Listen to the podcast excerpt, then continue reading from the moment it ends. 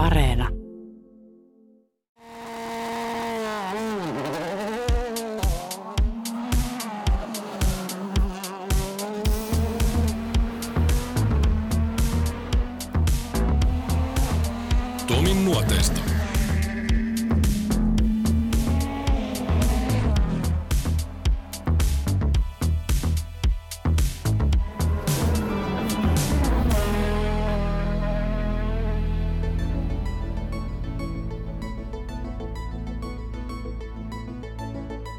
Hyvin harva ihminen on ajanut kilpaa Formula 1, vielä harvempi seissyt korkeimmalla korokkeella osakilpailuvoittajana.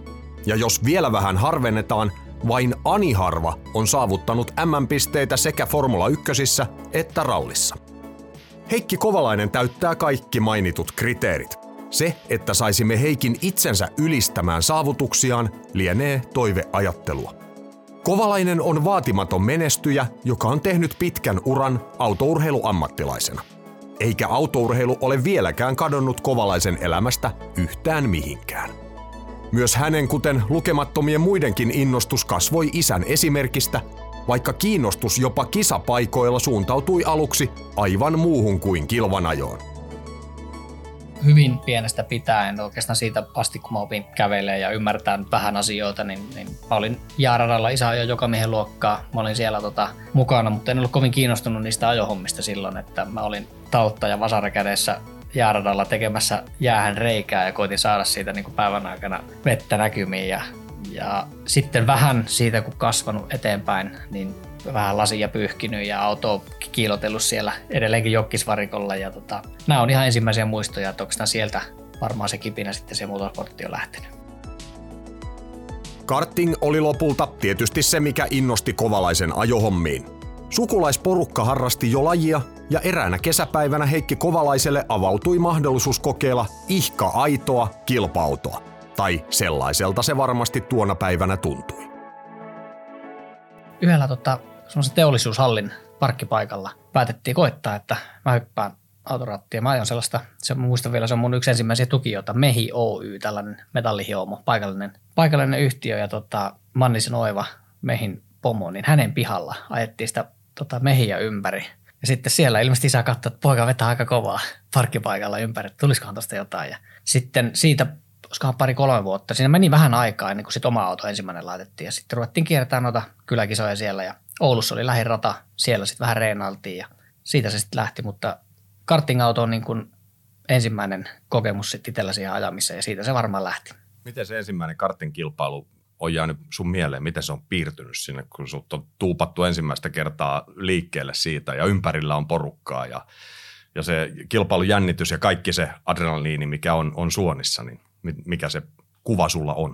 No mä muistan ensimmäiset äh, karting-tapahtumat itse asiassa ei ollut kisoja, vaan mentiin sellaiselle leireille. Siellä piettiin Pohjois-Suomessa leirejä. Mun mielestä Oulaisissa oli karting-leirejä, Oulussa oli karting-leirejä ja mä muistan sellaisen jutun. Mä ajettiin sellaisia vielä Oulun Iinatin kartingradalla. Sitä ei enää siellä ollakaan, mutta silloin se oli niin kuin Suomen yksi parhaita ratoja, ihan iso rata. Ja tämän leirin aikana ajettiin sellaista, pääsuora oli tehty siis tämmöisistä muovitötsistä, niin sellainen pujottelurata. Ja mä muistan sen, kun sitä ajettiin ja tultiin varikolle, niin valmentajat sanoivat, että Heikki oli nopein. Mä muistan sen, niin kuin ensi, niin kuin oikein vahvasti muistan sen, että okei, että siellä oli mun mielestä jotenkin, mä kattelin ympärille, että siellä oli aika kovia kuskeja ja mä olin aika ruukia siinä kohtaa, mutta sitten kun ruvettiin niitä kelloja katsoa, niin ne oli mennyt ne pujottelut aika hyvin ja mä muistan tämän niin kuin ensimmäisen kerran, että tuli sellainen vähän niin kisafiilis jo, että hetkinen, että tässä ollaan niin kuin mukana tässä pelissä. Ja sitten mun mielestä Oulussa ensimmäisiä en muista nyt onko ihan sata varmasti ensimmäinen kisa, mutta ensimmäisiä kisoja ne oli sadekelin kisa.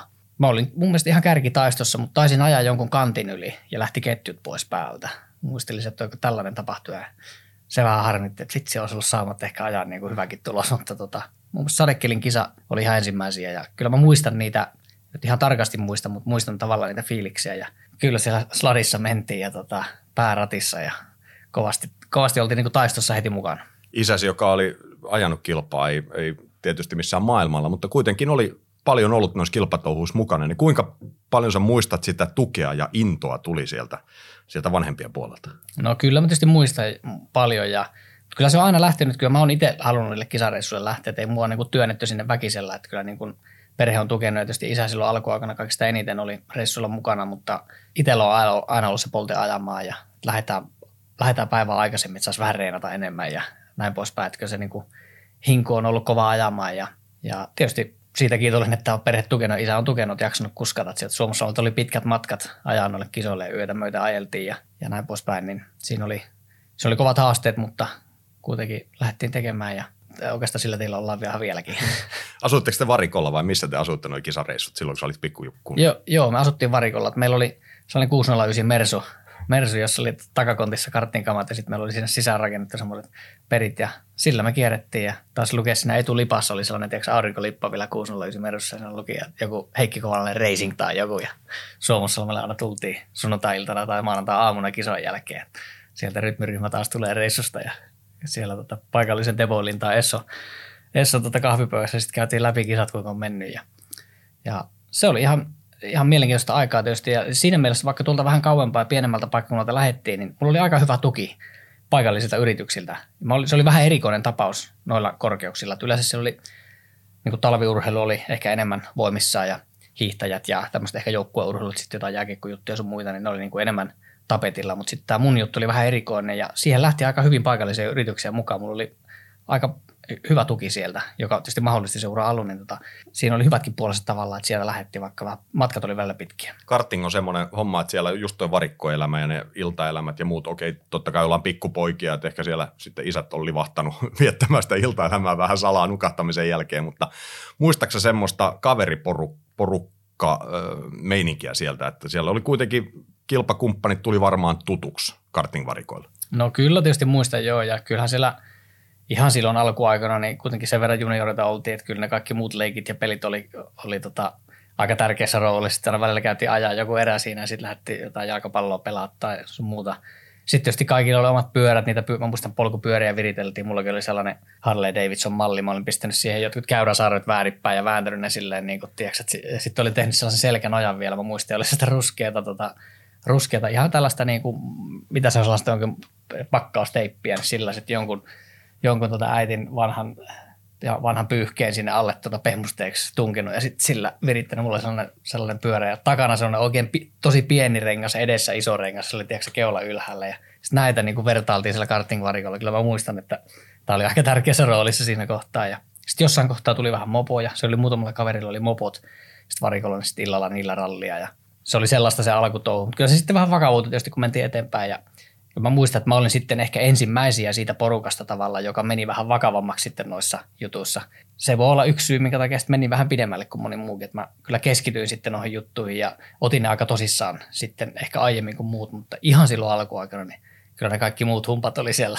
Varmaan niin vanhemmat oli tyytyväisiä, että kun pojat lähti ajaa mopoilla tai jotain pyöriä sinne virittelee illalla, niin ne meni sitten omiin, omiin kinkereihin sitillaksi. Mitä sä tarkoitat sillä, että sä rupesit ottaa vähän vakavammin sen homman? Miten sä siis muistat ne asiat, että mitkä siellä oli ne merkittävät asiat, mihin sä aloit keskittyä ja aloit miettiä, että jos tästä saisi esimerkiksi jotain vähän enemmänkin kuin pelkä harrastuksen?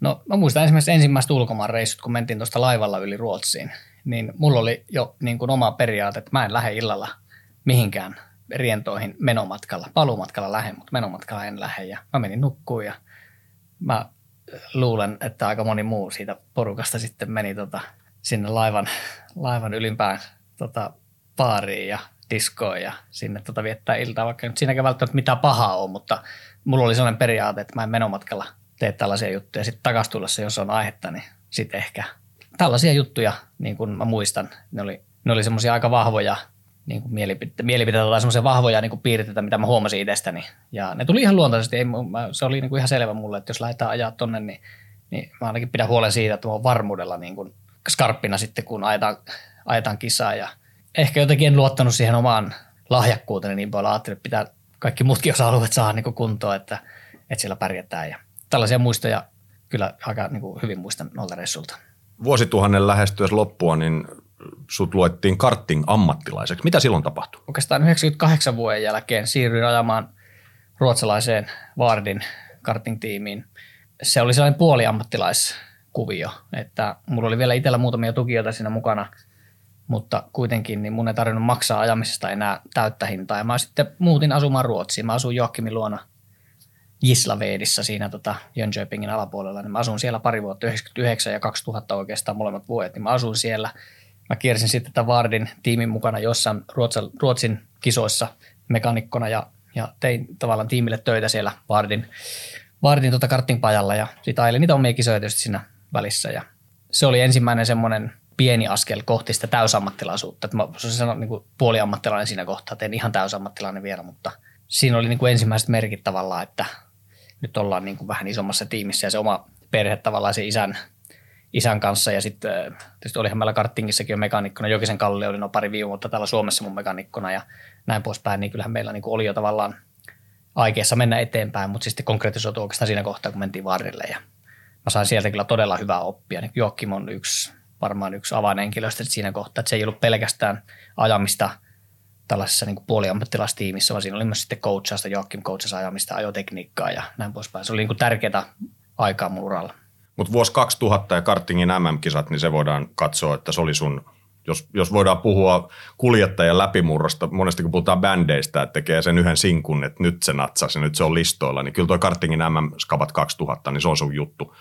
M-pronssia. Ja se täytyy muistaa, että se ei ole mikään kuuden auton kilpailu, vaan siellä on en mä tiedä kuinka monta kymmentä, sataa kilpailijaa siellä oli. Joo, siellä taisi olla toista sataa kilpailijaa ja se oli siihen aikaan sitä Formula Super Ata, eli se oli sitä nimenomaan sitä tavallaan kuninkuusluokkaa kartingissa ja edelleen Vaardilla ajettiin, eli mä en ollut tehtaan kuljettajana, mulla ei ollut ihan täyttä niin tehtaan tukea, mutta mulla oli kuitenkin hyvä tuki tehtaalta ja, ja Vaardi oli siihen aikaan itse todella hyvä virittää moottoreita, että meillä oli todella hyvät moottorit, muistan sen. Se oli muutenkin hyvä kausi tavallaan se 2000 vuosi, kun ajettiin sitä Formula Superaata, niin Mä voitin heti ensimmäisen EM-osakilpailun Belgiassa Genkissä. Se oli niin vähän yllätys kaikille. Mä voitin molemmat finaalit, kun kaksi finaalia siihen aikaan. Ja, ja sitten taistelin Euroopan mestaruudesta viimeiselle kierrokselle viimeiseen kisaan asti. Kakkosia olisi riittänyt mestaruuteen, mutta yritin ohitusta Sauro Sesetistä vielä Ranskassa Valde Argentonissa viimeisellä kierroksella ja ajoin hänen päälle ja vedin lipat ja jäi kesken ja tipuin neljänneksi sarjassa. Se oli, niin kuin, se oli vähän karu pettymys tavallaan, mutta Joakim tuli mulle sanottaa vaariti kisan jälkeen, että ei, se oli ihan oikein, se oli,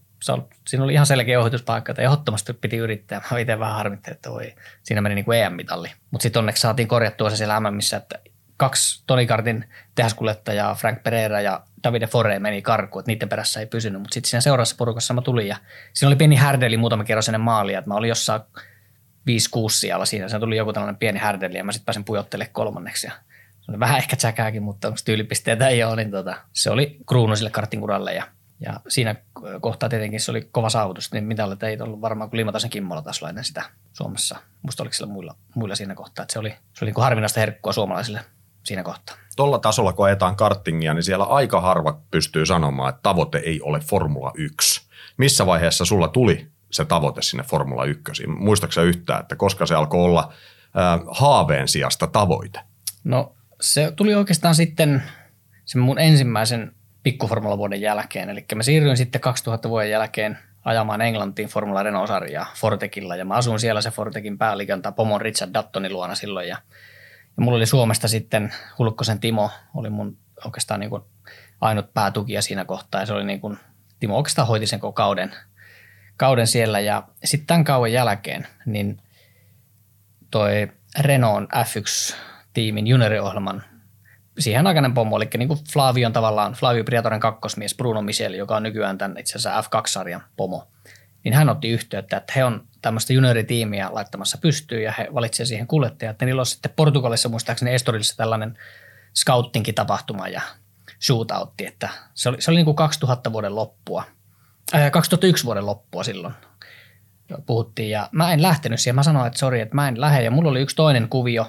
Mulla oli täältä Suomesta Shellin kautta – sellainen kontakti, että oli, oli niin mahdollisuus päästä Ferrarin vastaavalaiseen junioriohjelmaan. heillä ei ollut silloin semmoista virallista junioriohjelmaa, mutta meillä oli, meillä oli vähän vinkkiä ja vihiä, että voisi olla mahdollista saada Sellin kautta tukea ja, ja Ferrarin kautta tukea sitten mennä sille seuraavalle stepille, joka oli sitten F3-sarja, mikä, mihin piti mennä. Ja, ja mä ensimmäisenä tosiaan silloin 2001 syksyllä, niin mä dissasin tämän Rellun yhteydenoton. Mä sanoin, että sori, mä en pääse ja että mulla on eri suunnitelmia – sitten mentiin 2002 vuoden tammikuulle muistaakseni.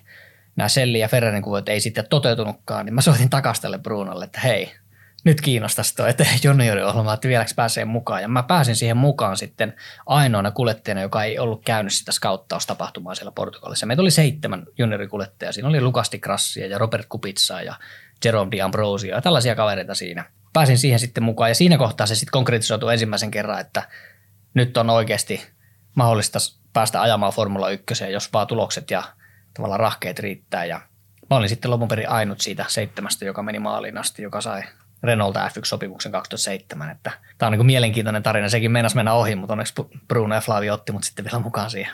Noi pikkuformula-ajat, siellä oli tätä relluhommaa, sit sä ajoit Formula kolmosta ja siellä oli hy- erittäin hyviä kisoja. Sä pääsit voittamaan jo niissä ja, ja sitten oli myöskin epäonnea, mutta minkälaisia aikoja ne oli? Ja, ja lähinnä se Renaultin junioriohjelma, niin oliko se seitsemän porukka, puhalsitteko te yhteen hiileen vai katoitteko te vähän kulman alta? Että ollaan vähän puhaltavinaan yhteen hiileen, mutta kuitenkin tässä on kova kisa. Joo, kyllä siellä koitettiin tietysti kampittaa toisia varmaan enemmän kuin puolettiin yhteen hiileen. Että kyllä se oli kovaa kilpailua. Joka vuosi siitä tippui aina joku pois. Että se oli niinku ihan konkreettista sitten, kun seuraavan vuoden, seuraavan vuoden listat tuli, että ketä siinä on mukana, niin aina oli yksi vähemmän. Ja tavallaan siinä oli sellainen pelko, että toi pää voi olla oma pää, joka tippuu sitten seuraavana. Että kyllä siinä koitettiin keskittyä siihen omaan tekemiseen koko ajan. Ja ne oli ihan kivoja aikoja. Mä asuin silloin tosiaan Englannissa jo sitten – sitten ihan päätoimisesti ja mä kävin siellä Renon F1-tehtaalla aika usein. Heillä on sellainen kuntokeskus siellä, jossa mä treenailin ja Flaviokin oli aina siellä joskus treenaamassa jotain kuntopyörää polkemassa aamulla. Ei se paljon silloin vielä varmaan tiennyt meistä, tiesi vaan, että oli joku tällainen ohjelma. Se oli eri kaverit, jotka sitä hoiti, mutta se oli aina siellä. Ja tota, sitten mä näin näitä F1-kuskia, sen aikaisia F1-kuskia usein siellä. Trulli tai Batton oli siellä ja Alonso oli siellä ja mä kävin sitten seuraa testejä. Pääsin vähän niin kuin sisään jo siihen F1-maailmaan siinä kohtaa, mutta se mun itse tekeminen oli tietysti vielä juniori formuloiden parissa ja se oli siinä mielessä tietysti hyvä tilanne, että he hoiti kaikki kustannukset tavallaan. Mun ei tarvinnut siihen etsiä mitään sponsoreita ja, ja sitten tietysti heiltä tuli muutakin tukea. Mun mielestä se oli niin kuin tässä kohtaa se kaikista tärkein tuki, että se, se tota budjetti oli aina valmis. He aina sitten katsoi vaan talliin, että mihin haluaa pistää, mutta sitten mä sen tallin kanssa touhusin keskenään ja sitten kauan päätteeksi katsottiin, että onko tulokset riittävän hyviä. Ja siinä oli tosiaan, tuli voittoja, mutta sitten kuitenkaan näitä mestaruuksia nyt ei tullut, kun se sitten niissä on World Series-sarjan mestaruus tuli sitten toisena vuonna, oliko se 2004 vuonna, mä ajoin sitä kaksi vuotta ja ja sitten sitä GP2, nykyistä F2, niin mä ajoin vuoden sinne ja hävisin sitten Roosbergin Nikolle sen mestaruuden silloin viimeisessä kisassa – ne oli hyviä opettavaisia vuosia mun mielestä ja sillä kyllä siellä niin kuin, mä onnistun tavallaan säväyttää niin oikeassa kohti, että mä pysyn siinä porukassa mukana. Että vaikka ei tullut niin kuin joka sarjasta mestaruutta, niin kuitenkin mä onnistun säväyttää tietyssä kisassa. Mä ajoin hyviä paaluja siellä tai voitin joitain kisoja jostain vähän häntä päästä tai ajoin jo, sadekelillä jotain hyviä suorituksia. Niin ne tavallaan varmaan säväytti sen verran, että mä pysyn siinä porukassa sitten mukana. Kovalaisen ura oli menossa kovaa vauhtia kohti Formula 1, vaikkei asia ollutkaan millään lailla vielä turvattu. Vuonna 2004 uran varrelle mahtui myös vähän erilainen kilpailu, nimittäin mestarien kisa, jossa Kovalainen edusti Suomen joukkuetta. Vielä tuolloin monille tuntematon suomalainen meni ja voitti koko tapahtuman tunnettujen ja isojen maailmantähtien nenien edestä. Sehän oli sellainen tapahtuma, että siihen kisaan mä olin varmaan niin kuin viides tai kuudes varamies Suomesta, jota sinne edes kysyttiin. Että siellä oli tietysti kaikki häkkiset, salot, kimit, varmaan JJ ja mä en muista ketä kaikkia siinä oli mun edellä. Kukaan ei ollut halukas lähteä sinne jostain syystä.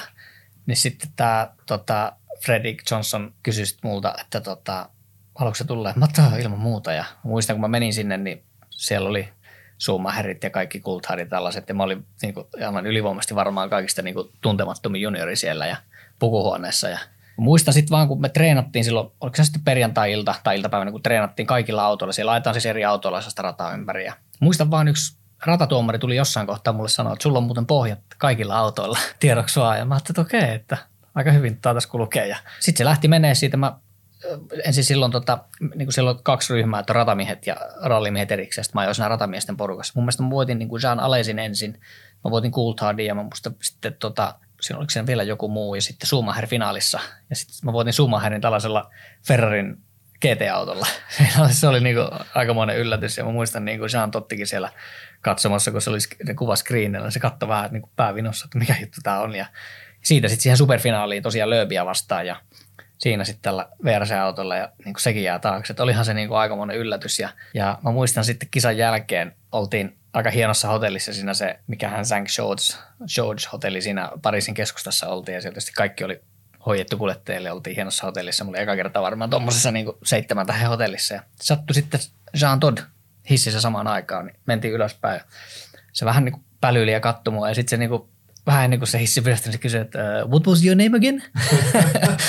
Sanoin, että Heikki Kovalainen, nice to meet you. Ja, ja tota, niin, niin, se oli ensimmäistä kertaa, kun hänet tapasin siellä ja se on varmaan yksittäisenä hetkenä jopa niin kuin, niin kuin tavallaan kovin ja niin kuin hurjin muisto tuommoisesta niin kuin rockstaran elämästä. Että täysin tuommoinen Stade de France ja sitten pistää siinä Schumacherin polville Ferrarilla. Ja sitten mä nousin siihen auton katolle vielä vähän tuulettelemaan. Niin siinä oli varmaan sellainen fiilis, kun rockstaroilla on jossain, kun ne menee stadionille ja siellä yleensä hurraa.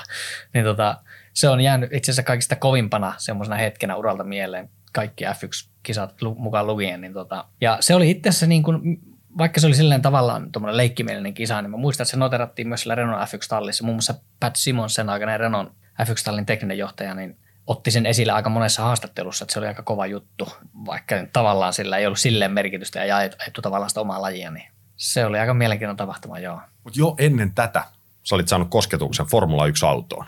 Eli sä pääsit vihdoin ja viimein ajopuku päälle, kypärä päähän, sinne niin F1-auton kabiiniin käy läpi se fiilis siitä. Se on, mä uskoisin, että tämä on piirtynyt sun mieliin ikuisesti, kun sä ensimmäisen kerran loikkaat siihen ja vyöt kireelle ja sitten napista käyntiin. Joo, muistan, me oltiin Barcelonassa, Barcelonassa tuota Renault F1-testeissä ja taisi olla 2003 vuosi.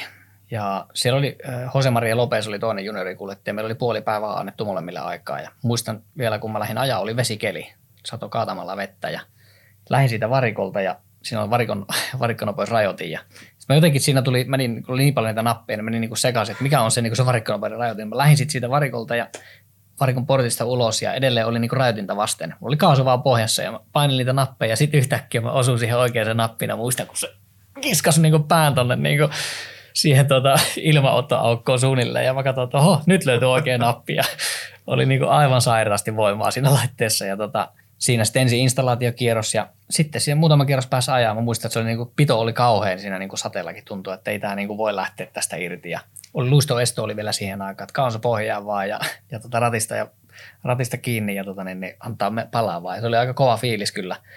Ja sitten se rata rupesi kuivaa jossain kohtaa ja sitten pari-kolme vetoa ajoin ja mulla oli niskat ihan loppuun. Muistan sen, että mä en olisi pystynyt siis varmaan paljon pidempään kuin sen puoli päivää ajaa, että joku 15-20 kerrosta ajettiin aina per mies ja huikea fiilis tietysti, että, että sitä voimaa ja pitoa oli niin kuin, tuntui, että sitä on niin kuin muille jakaa, mutta tota, siitä se lähti joo. Niin tässä aina puhutaan näistä niskoista. Toihan on juttu, mikä aina tuodaan esiin, että niska väsyy. Niin toi tuli todella konkre- konkreettisesti sulle sitten ilmi, että se vaatii niskalihaksia toi homma. Joo, todella. Niin kuin, että oikeastaan muuten mun kroppa oli niin kuin kohtalaisen hyvin valmistautunut siihen. Ja me oltiin siihen tietysti tehty töitä, että oltaisiin, mutta toi niska ja kun sä oot kiinni, niin tavallaan niskaan tulee sellainen niin kuin yksittäinen rasitus niin, niin raju, että se kyllä, siellä oli muutamat viime kierrokset, niin horisontti oli aika vinossa, kun mentiin, että ei pysynyt enää niin kuin tavallaan horisontti suorana, että kyllä mä vetelin siellä vähän sitten niin sivusilmällä kattelin, että koetta sattua sinne niin kuin kanttien, suunnilleen niin kuin kanttien lähelle, että, että varmaan se oli vähän sen näköistä sitten se lopussa se touhu, ja ne varmaan katsoi, että olisiko parempi ottaa pikkuhuilin, että näyttää, että menee vähän laajasta laitaan. Mutta näin se on vähän kaikille sitten, ketkä tuonne tasolle pääsee ja noita laitteita koittaa, niin se ensimmäinen kokemus on aina semmoinen, että ensin tuntuu, että tämä on kyllä kivaa ja, ja voimaa ja tehoa on ja sitten sit kun loppuu voiman, niin rupeaa tuntua, että tota itse asiassa vähän vähempikin voima saattaisi riittää. Kuinka paljon sä rupesit tekemään niskan eteen töitä sitten sen jälkeen? No todella paljon joo, todella paljon, että mä muistan vielä, mä asuttiin siinä kohtaa sitten Oxfordissa sellaisessa tota, kerrostaloasunnossa, niin mä olin tehnyt sellaisen niska, niska tota, treeni niin paikan, sellaisen oven, oven karmin väliin, vaan tehnyt sellaisia tuota, niin, niin, sellaiset tuet, johon mä pistin erilaisia kuminauhoja kiinni. Ja mä istuin siinä niin kuin sellaisella, sellaisella tuolilla ja vääntelin sitten niskaa niin kuin eri suuntiin. Ja mä saatoin tehdä kahdenkin tunnin niskatreenit. Mä kattelin jotain TVtä siinä ja vääntelin niskaa eri suuntiin ja, ja sitten kuminauhoja vasten. Ja sitten sillä Renault F1-tehtaalla, niin niillä oli ihan sitten sellainen, sellainen laite, jossa pystyi treenaamaan tavallaan niin kuin niskaa ja sitten vähän niin kuin, vielä niin kuin, tavallaan sitä niin kuin ajoasentoa ja, ja käsien liikettä ja näin, niin sitten siellä istuttiin kanssa aika pitkiä aikoja ja, ja se kyllä aika nopeasti sit rupesi puree se täsmätreeni, että rupesin kyllä sitten niinku kestää tuommoisia testipäiviä ja se oli aika hyvän, luo aika hyvän pohjan sitten sille, että, että niinku paikat tuli kohtalaisen hyvin, hyvin tota, iskussa sitten, kun pääsi ajamaan enemmän. Vielä toi GP2, se kausi mua kiinnostaa. Sehän on kausi, jolloin siis mestaruudesta taistelit sinä ja Niko Ruusperi.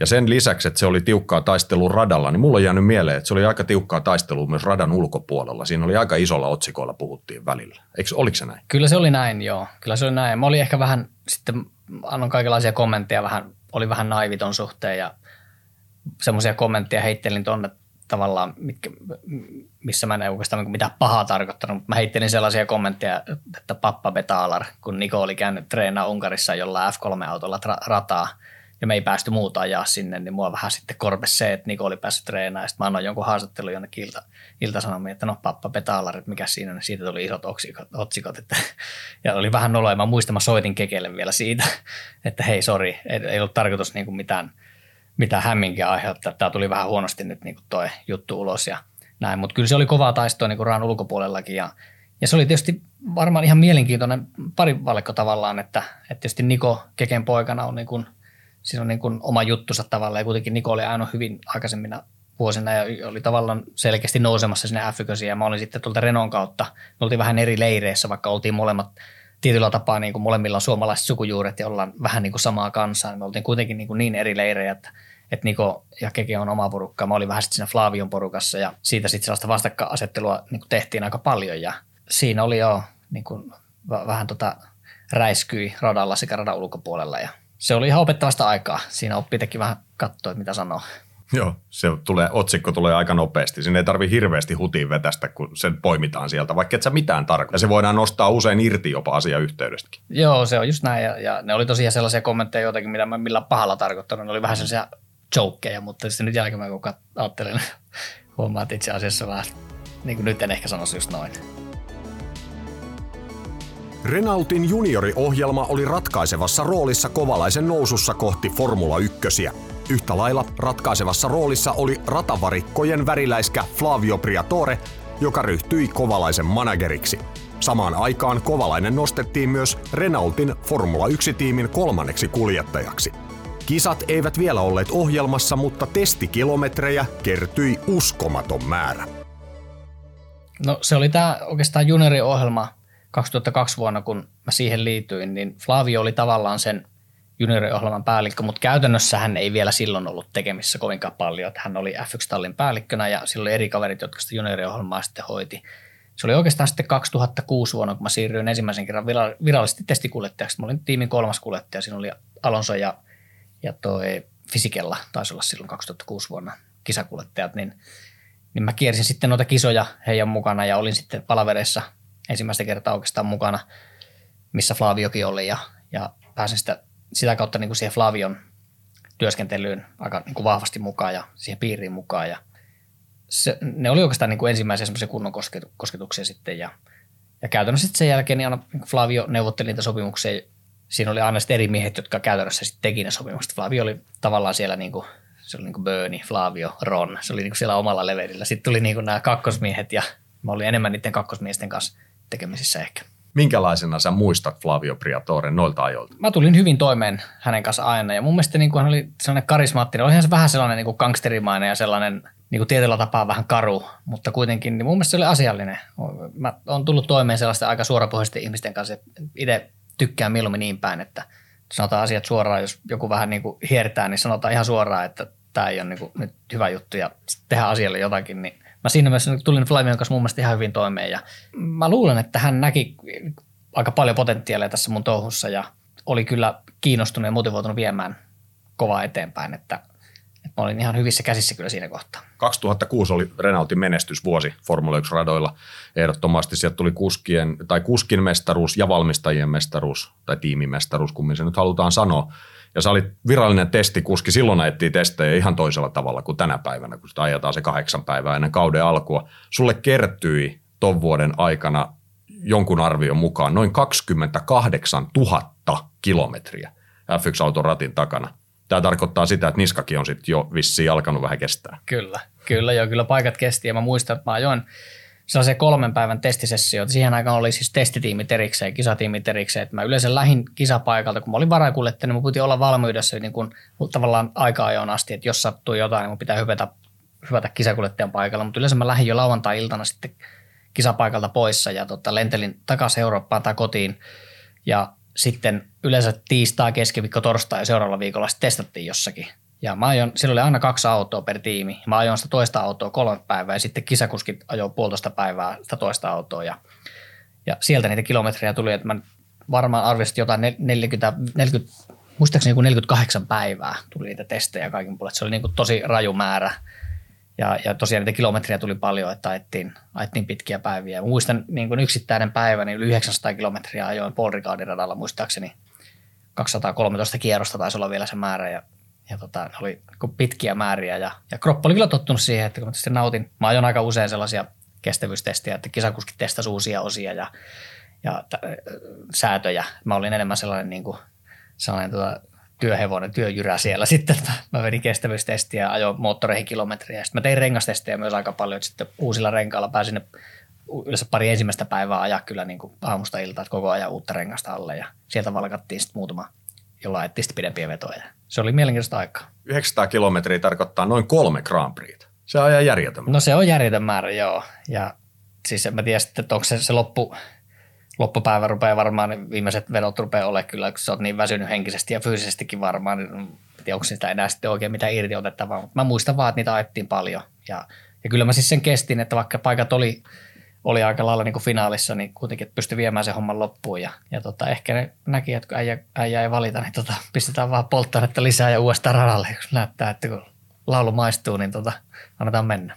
Syyskuussa, kuudes päivä syyskuuta 2006 on semmoinen päivä, jolloin sä tiesit, että herät, herättyä siihen päivään, että nyt tänään tapahtuu semmoinen juttu, mitä sä olit tietysti tuossa vaiheessa toivonut jo pitkään. Nyt voidaan puhua jo monta vuotta olit toivonut. Eli julkistettiin sun sopimus Renaultin Formula 1-tallin kanssa.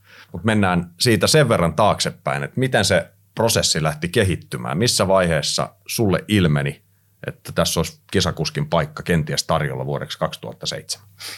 Mä ajattelin muistaakseni silloin 2006 vuonna Heresissä, ehkä heinäkuussa taisi olla testit. Ja mulle vähän annettiin vinkkiä. Se testitiimin silloinen päällikkö Christian Silk sanoi, että nyt on sellainen testi, että nyt kannattaa niinku tsempata, että nyt ollaan vähän fysiikallan kanssa tuossa niinku vastakkain, että tiedoksi vaan, että tota, nyt niinku kaikki peli ja, ja tarkkuutta touhuu. Ja mä vähän ymmärsin, että siinä haettiin niinku fysiikalla vastaan Heikki, että kuinka tämä menee. Ja mä muistan, että ajoin siellä paremman kierrosajan kuin fysikellä ja myös pidemmät vedot ajoin niin kuin hyvin. Ja mä uskon, että tämä oli niin kuin ensimmäinen semmoinen tavallaan pieni viesti, että nyt saattaisi olla aika lähellä se kisakuljettajan paikka. Ja se oli sitten, se oli elokuun loppua mun mielestä, kun mä sain sitten ensimmäisen kerran sen tietoa. Ja en saanut sitä suoraan Flaviolta, vaan mä oon Bruno Miseliltä, joka oli tämä Flavion kakkosmies, niin ilmoitti, että tiimi on tehnyt päätökset, että sut ensi vuonna ja se julkistetaan sitten tuossa tuossa kuun alussa ja siinä oli tietysti hyvät fiilikset, joo. Minkälainen riemu se on, mikä tulee sisälle? Okei, tietysti sä olit valmistautunut siihen, että jos se tulisi ihan puskista, että tullaan kotiovelle, että hei, ajaksa Formula 1 ensi vuonna, se yllätys voisi olla vähän isompi, mutta silti täytyyhän sen olla melkoinen unelmien täyttymys, kun viimein tulee se informaatio, että hei, ensi vuonna, full season. Joo, kyllä se tietysti oli, mutta ehkä se oli nimenomaan, kun mä olin siihen osannut vähän valmistautua, ja kyllä mä niin kuin tietysti salaa jo itse niin kuin ajattelin pidemmän aikaa, että kyllähän eihän niillä ole muuta vaihtoehtoa kuin ottaa mut siihen, että tota, kun nyt on näin pitkä junioritie käyty ja, ja tavallaan ollaan niin lähellä, niin, niin, niin se junioriohjelmankin uskottavuuden kannalta, niin pakkohan niillä on tuonne joku junnu nostaa ja katsoa se juttu. Ja mä muistan, mä olin vielä Oxfordissa, silloin asuttiin tosiaan ja siinä samassa, samassa tota kerrostalokämpässä ja sitten kun se tieto tuli aamulla julkiin, rupesi puhelin soimaan ja muistan siellä viestejä lukeneeni ja vastaileni puheluihin. Ja se oli tietysti, olihan siinä hyvät fiilikset totta kai, mutta tietysti samalla oli vähän sitten, että okei, että ruveta vielä niin kuin valmistautua paremmin sitten seuraavaan vuoteen, että, että tota, nyt ollaan vielä paremmassa iskussa. Toi muuten mielenkiintoinen, että täältä alkoi viestejä tulee ja puhelin soimaan, totta kai kavereilta ja varmasti sitten voisi uskoa, että Seppo eli isästä tämän asian kyllä vähän aikaisemminkin jo, että, mutta on nyt sitten hiljaa, että kerro kavereille tästä asiasta.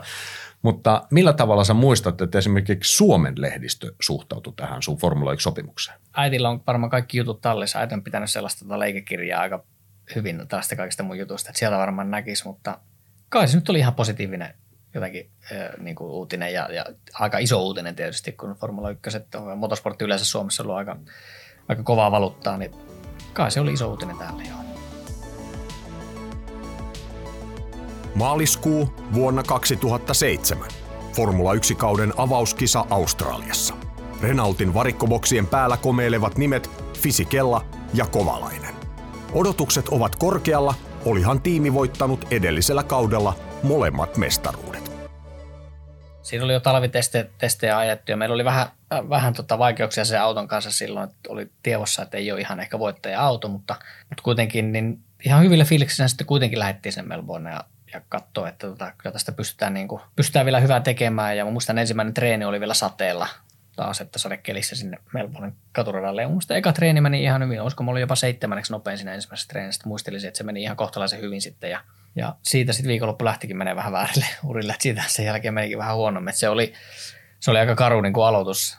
Se, siinä oli kyllä kaikin puolin pasmat sekasi syystä toisesta. Ja tota, se oli, oli kyllä tietyllä tapaa aika karu aloitus, niin kuin oikein muuten voisi sanoa, että, että se, oli, se oli tosi vaikea viikonloppu. Ja Priatore ymmärtääkseni ei suhtautunut asiaan silloin ekan viikonlopun jälkeen kovinkaan ymmärtäväisesti. Ei kyllä suhtautunut joo. Oli tietysti yllättynyt, että niin kuin tuli niin huono, huono suoritus ja tietysti odotti parempaa, koska Fisikella on ollut viides sitten maalissa kuitenkin, että vaikka auto ei ollut ihan huippuauto, niin Fisikella on jo kuitenkin hyvän, hyvän kisan ja mä pyörin siellä nurmikolla ja aika meni pieleen ja ka- kaikin puoli oli niin kuin homma, homma ihan sotkussa ja tietysti itse olin pettynyt siihen, mutta en nyt ollut siinä kohtaa silleen vielä huolissaan, että mä ja kyllä mä, vaikka Flavio vähän huusi ja, ja ei, ollut, ei ollut oikein tyytyväinen, mä sitten ajattelin, että no tämä on nyt ihan normaali reaktio. Ja mä koitin keskittyä vaan sitten siihen parantamiseen ja muistan pidin puhelinpalaveria ja sitten oli vielä Sydneyssä hotellissa siinä kisojen välillä ennen kuin lensin Malesiaan, niin mä pidin puhelinpalaveria tota Pat Simonsin kanssa sitten, tämän teknisen johtajan kanssa ja siinä vaan käytiin läpi, että okei, tämä ei oikein onnistunut, mutta nyt vaan niinku resettiä ja Malesiasta sitten uudestaan ja koitetaan nyt vaan löytää se, se juoni uudestaan ja onko sitä siinä kohtaa vielä ollut kovin huolissaan itse, että mä ajattelin, että kyllä tästä vielä paranee. Mutta oliko se kuitenkin jonkinlainen pettymys, koska tiimi oli F1-sarjan ykköstiimi edellisenä vuonna ollut. Et sitten kun sä odotat sitä, että nyt sä pääset voittajatiimiin ratin taakse, ja sitten kun sä huomaatkin, että se ei itse asiassa ollutkaan sitä. No kyllähän se oli pettymys, mutta ehkä mun olisi pitänyt vaan enemmän keskittyä siihen oman, oman tason pitämiseen, olipahan sitä auto minkälainen tahansa. Ja, ja mä ehkä yritin vähän yli ajaa sillä autolla, että siinä ei ollut aivan niin hyvin pitoa, mitä edes voi autossa ja tavallaan piti ajaa vähän rauhallisemmin ja mä koitin runtata sillä ja se ei sitten pysynyt tiellä, että tavallaan vähän väärin reagoin siihen ehkä siihen tilanteeseen ja, ja siinä alkukaudesta muutenkin, niin sitä yritystä oli vähän liikaa, tuli paljon virheitä ja, ja niin kuin Montrealin aikaa, jossa ajoin seinään, niin siinä oli varmaan aika lähellä, että Flavio loppui niin kuin oikeasti kärsivällisyys, että, että tota, onneksi sitten se kelkka vähän kääntyi sitten sen seuraavan päivän jälkeen, että mä olin sitten Montrealin kisassa sitten maalissa neljässä, siitä se rupesi sitten menemään parempaan suuntaan ja mun mielestä siinä tapahtui sellainen, että mä vähän rauhoitin sitä mun ajamista ja, ja ymmärsin tavallaan, että pikkusen siitä yrityksestä pois, niin itse asiassa lopputulos on parempi. Ja se on tietysti jälkeenpä vähän tietysti pettynyt siihen, että mä aloitin niin huonosti. Kuitenkin mä olin ajanut edellisvuonna paljon autolla. Tuntui, että olisi olla paremmin tuo tilanne hallussa, mutta ei se vaan ollut jostain syystä. Japanissa kauden lopulla sitten sä nousit ensimmäistä kertaa palkintokorokkeelle. Siellä oli vaikeat olosuhteet, mutta sä hallitsit ne ja olit kisassa toinen. Nousit ensimmäistä kertaa kisan jälkeen, sait kävellä siihen samalla tavalla, kun sä mainitsit tuon mestareiden kisan. Nyt oli vähän rockstaran fiilis Formula 1. En tiedä, oliko samalla tavalla, mutta onhan se varmaan ollut hieno fiilis mennä ensimmäistä kertaa korokkeelle. No olihan se tietysti hieno fiilis ja se oli muutenkin se loppukausi, se oli tavallaan hyvä drive päällä, että oikeastaan sieltä Montrealista eteenpäin, niin siellä oli hyviä kisoja alla ja tavallaan se taso nousi sinne, missä se nyt odotettiin olevan jo heti kauan alusta. Ja mä muistan sen Japanin viikonlopun vielä ja ajoin sen auton gridille silloin sunnuntaina, kun sato vettä, niin mä sanoin insinöörille, että tuntui ihan hirveältä, että en mä pysynyt kenenkään perässä. Että tuntui, että ei ole yhtään pitoa ja, ja auto meni ihan mihin sattuu, että minkälainen kisa tästä tulee. Ja vähän hirvitti, kun tosiaan sato vettä niin paljon ja tuntui tosi kauhealta se auto ja ajaminenkin. Ja siinähän ajettiin turva perässä aika pitkä siivu ennen kuin sitten päästiin ajamaan. Ja sitten se lähti pikkuhiljaa sujuu se kisa, kuitenkin. Muistan, että mä ohittelin siellä muutama auto ja noustiin eteenpäin. Ja vaikka ei oikein mitään nähnyt ja ajettiin siellä sumussa, niin tavallaan mentiin eteenpäin koko ajan. Ja sitten yhtäkkiä huomattiin, että tässä ollaan kakkosijalla. Ja, ja tota, tietysti Hamilton karkas siinä edessä, mutta ja Kimi hiilosti takana sitten. Ja viimeisellä kierroksella vielä Kimi yritti ohi ja kävikin vähän ohi, mutta sain kuitattua takaisin ja olihan siinä siis hyvät fiilikset, mutta siinäkin aika, aika mielenkiintoinen tarina. Tota, Flavio oli ilmeisesti siihen kisan alkuun vähän hermostunut ja ei ollut oikein odot, odotukset tavallaan kovin kovat oikeastaan kummankaan mun eikä Fisikellan suhteen, niin Flavio oli ottanut jo kopterin Tokioon ja, ja totta, niin, niin mä tulin maaliin, niin Flavio ei ollut enää siellä. Sitten se laittoi illalla vaan tekstari, että well done. Se oli ottanut hatkat jo sieltä, niin kuin, sieltä tota, kesken kisa lähtenyt Tokioon ja tota, en tiedä minne se jonnekin sinne tota, jotain steikkiä tai sussia syömään ja sitten vedettiinkin podiumille. Ja olihan se tietysti hyvät fiilikset ja tiimi oli tietysti iloinen se oli tavallaan tiimillekin hyvä juttu, kun oli niin vaikea kausi ja saa sitten yksi podiumi siihen, niin, niin tota, siinä oli kyllä positiiviset fiilikset. Mutta missä vaiheessa sulle kävi ilmi, että sä et jatka Renault-tiimissä? Tapahtuuko tämä muuten sun ja Priatoren teidän eroaminen myöskin managerin, managerisopimuksen suhteen tähän samaan aikaan? Ei tapahtunut vielä tähän samaan aikaan, eli se oli mulle oikeastaan tiedossa jo silloin keskellä kautta, että Nelson Piquet junior on sellainen, ketä ne vähän kaavailee siihen ja eh, ehkä oli jollakin tapaa jo Piqueille luvattu sitten, tai Piquet juniorille luvattu sitten se paikka.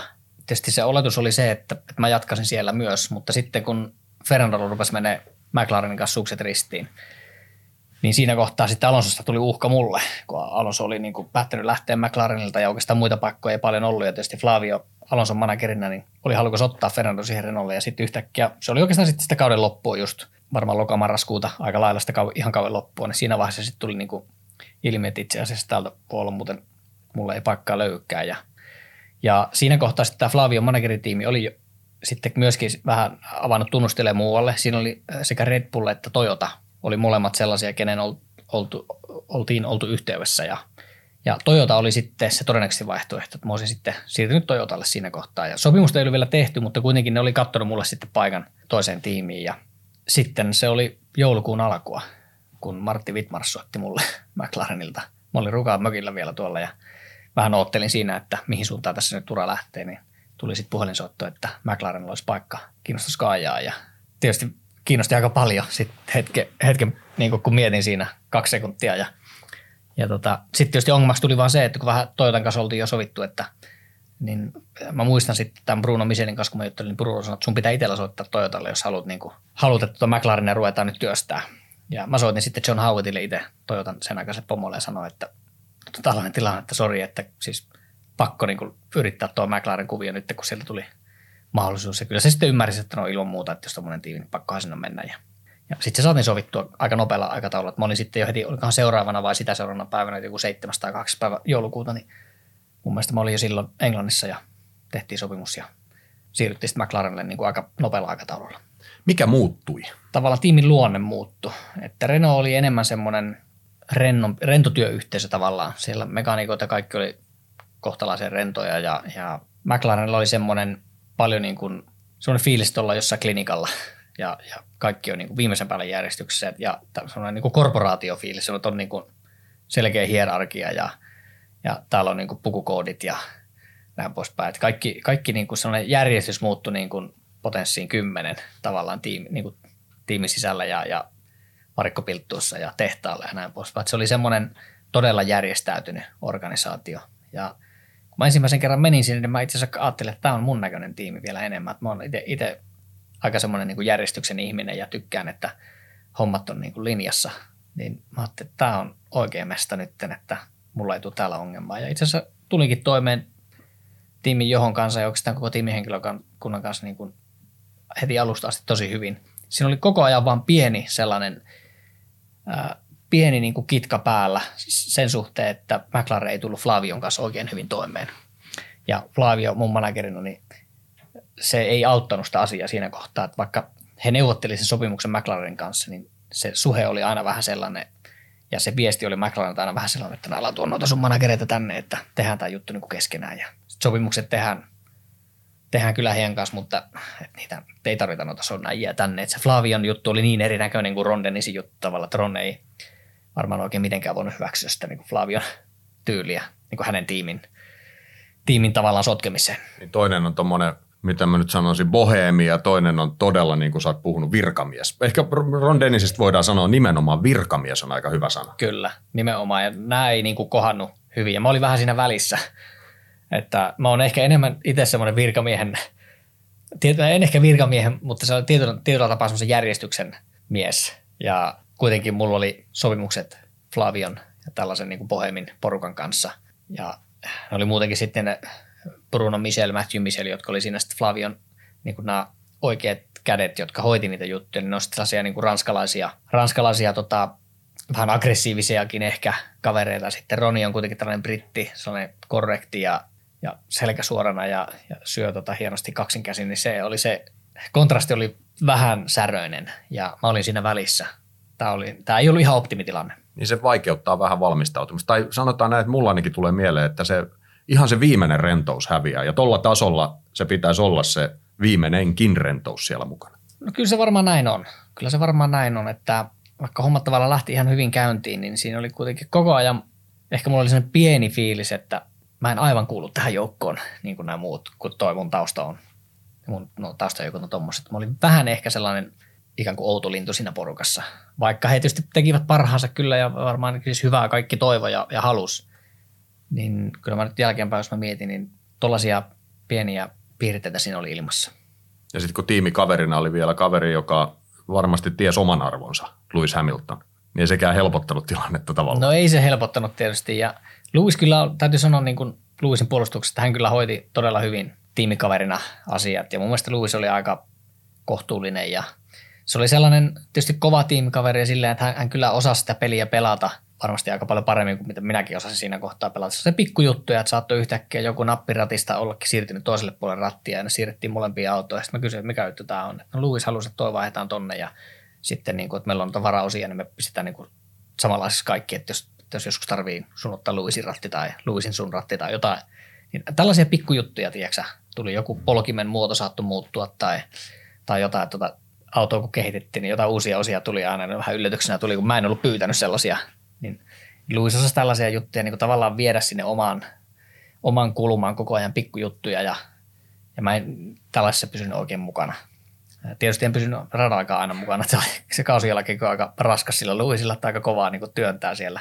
Mutta sitten tällaiset muut pikkujutut niin, niin tiimin sisällä, niin vaikka hän ei mitään semmoista poliittista, poliittista peliä niin pelannut, niin sitten kuitenkin tällaisia pikkujuttuja tavallaan, mitkä, mistä joku niin heikko hermosempi on voinut vähän hermostoakin ja moni on hermostunutkin siihen. Sä sanoit, että sä et pysynyt radalla perässä, mutta toi kausi aloitettiin jälleen kerran Australiasta, missä muuallakaan tuohon maailman aikaan, niin sen kisan sä menisit voittaa saman tien. Sehän oli sulle ihan nappi avaus, mutta sitten tuli turvautu vähän väärää aikaa ja vei sulta osakilpailu voiton siihen alkuun, mutta kyllä toi nyt varmaan loi uskoa siihen, että hei nyt on oikeassa paikassa ja nyt ajetaan jopa mestaruudesta. Tuommoinen tuli vaan, tulisi vaan mieleen tässä kohtaa. Joo, kyllä todellakin joo. Talvitestit ei ollut aivan niin hyvin taas mennyt, että mä en ollut aivan sen Luisin kyvissä kestänyt, mutta ei myöskään huonosti. Ja siis tiedossa oli, että auto on kyllä hyvä.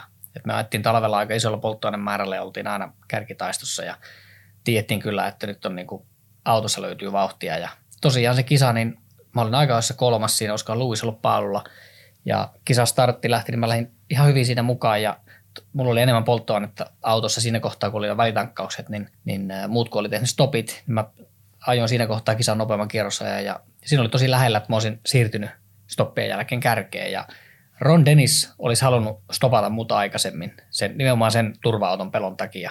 Mutta mun sen aikainen kisainsinööri Mark Slady oli haistanut tämän tilanteen, että nyt, nyt oikeasti voidaan niin taistella voitosta. Mark sanoi, että ei, nyt vedetään tankki loppuun asti ja nyt on niin hyvä vauhti päällä, että nyt annetaan heikin vaan tota, ajaa noita aikoja tuolla ja, ja hän haluaa pitää niin tämän tilanteen tällaisena ja se oli väärä päätös. Sitten tuli se turva-auto ja mä olin siinä jonon kädessä sitten turva-auton takana, mutta mäkin kaikki oli käynyt jo tekemään stopit ja tosiaan siinä sitten meni se niin podiumi meni varmuudella ja ehkä olisi ollut niin kuin ihan oikeasti taistella kisan voitosta, että meillä oli aika hyvä vauhti sinne ja who knows, jos olisi ensimmäisen kisan voittanut, mitä olisiko se tehnyt niin kuin sille uralle jonkun eri säväyksen, mutta se oli kyllä siis hyvä aloitus ja muistan siitä ja todella positiiviset fiilikset, niin kuin kaikki Ronit ja Martinit oli kyllä todella tyytyväisiä kisan jälkeen ja oli niin kuin totaalisen eri fiilikset kuin vuosi aikaisemmin Melbourneessa, että siellä oli niin totaalinen mahalasku ja nyt oli sitten niin hyvä onnistuminen ja siitä oli tietysti hyvä jatkaa. Paalupaikkaa se joudut odottaa uras ensimmäistä tuonne Silverstoneen asti, mutta siellä se tärähti. Ja se oli itse asiassa aika selkeäkin paalupaikka. No se oli aika selkeä. Se oli haastavat olosuhteet, oli aika kova tuuli. Ja tuuli heitteli autoja siellä vähän sinne sun tänne ja se Q3-kierros ei tuntunut mitenkään erityisen hyvältä. Mä olin kyllä hyvässä vauhdissa ollut koko viikonlopun siellä. Mä olin mun mielestä perjantain treenien nopein molemmissa treeneissä ja siellähän oli sellainen tilanne McLarenin sisällä, että Hamiltonille annettiin aina vähän vähemmän polttoainetta aikaa jo, että Hamilton oli se tavallaan ykkösnyrkki. Mutta tuolla Silverstonessa niin nämä mun managerit, eli Bruno ja Matthew Michel, nosti siitä sitten pienen metakan silloin lauantai-aamuna, kun McLaren oli sanonut, että tota, Louisille annetaan taas vähän vähemmän polttoainetta aikaa jo ja tavallaan se etu ajaa se paalupaikka. Ja kuitenkin mä olin hallinnut sitä viikonloppua oikeastaan koko ajan. Mä olin ollut muutaman kymmenyksen Luisia edellä, niin nämä mun managerit koki aika vahvasti, että nyt pitää mulle antaa se etu. Ja siellä oli kauhea sota silloin lauantai-aamuna sillä McLarenin tota, motorhomissa, mutta lopputulos oli se, että McLaren siitä taipui, että annetaan mulle se etu. Ja mä täräytin sitten paalulle.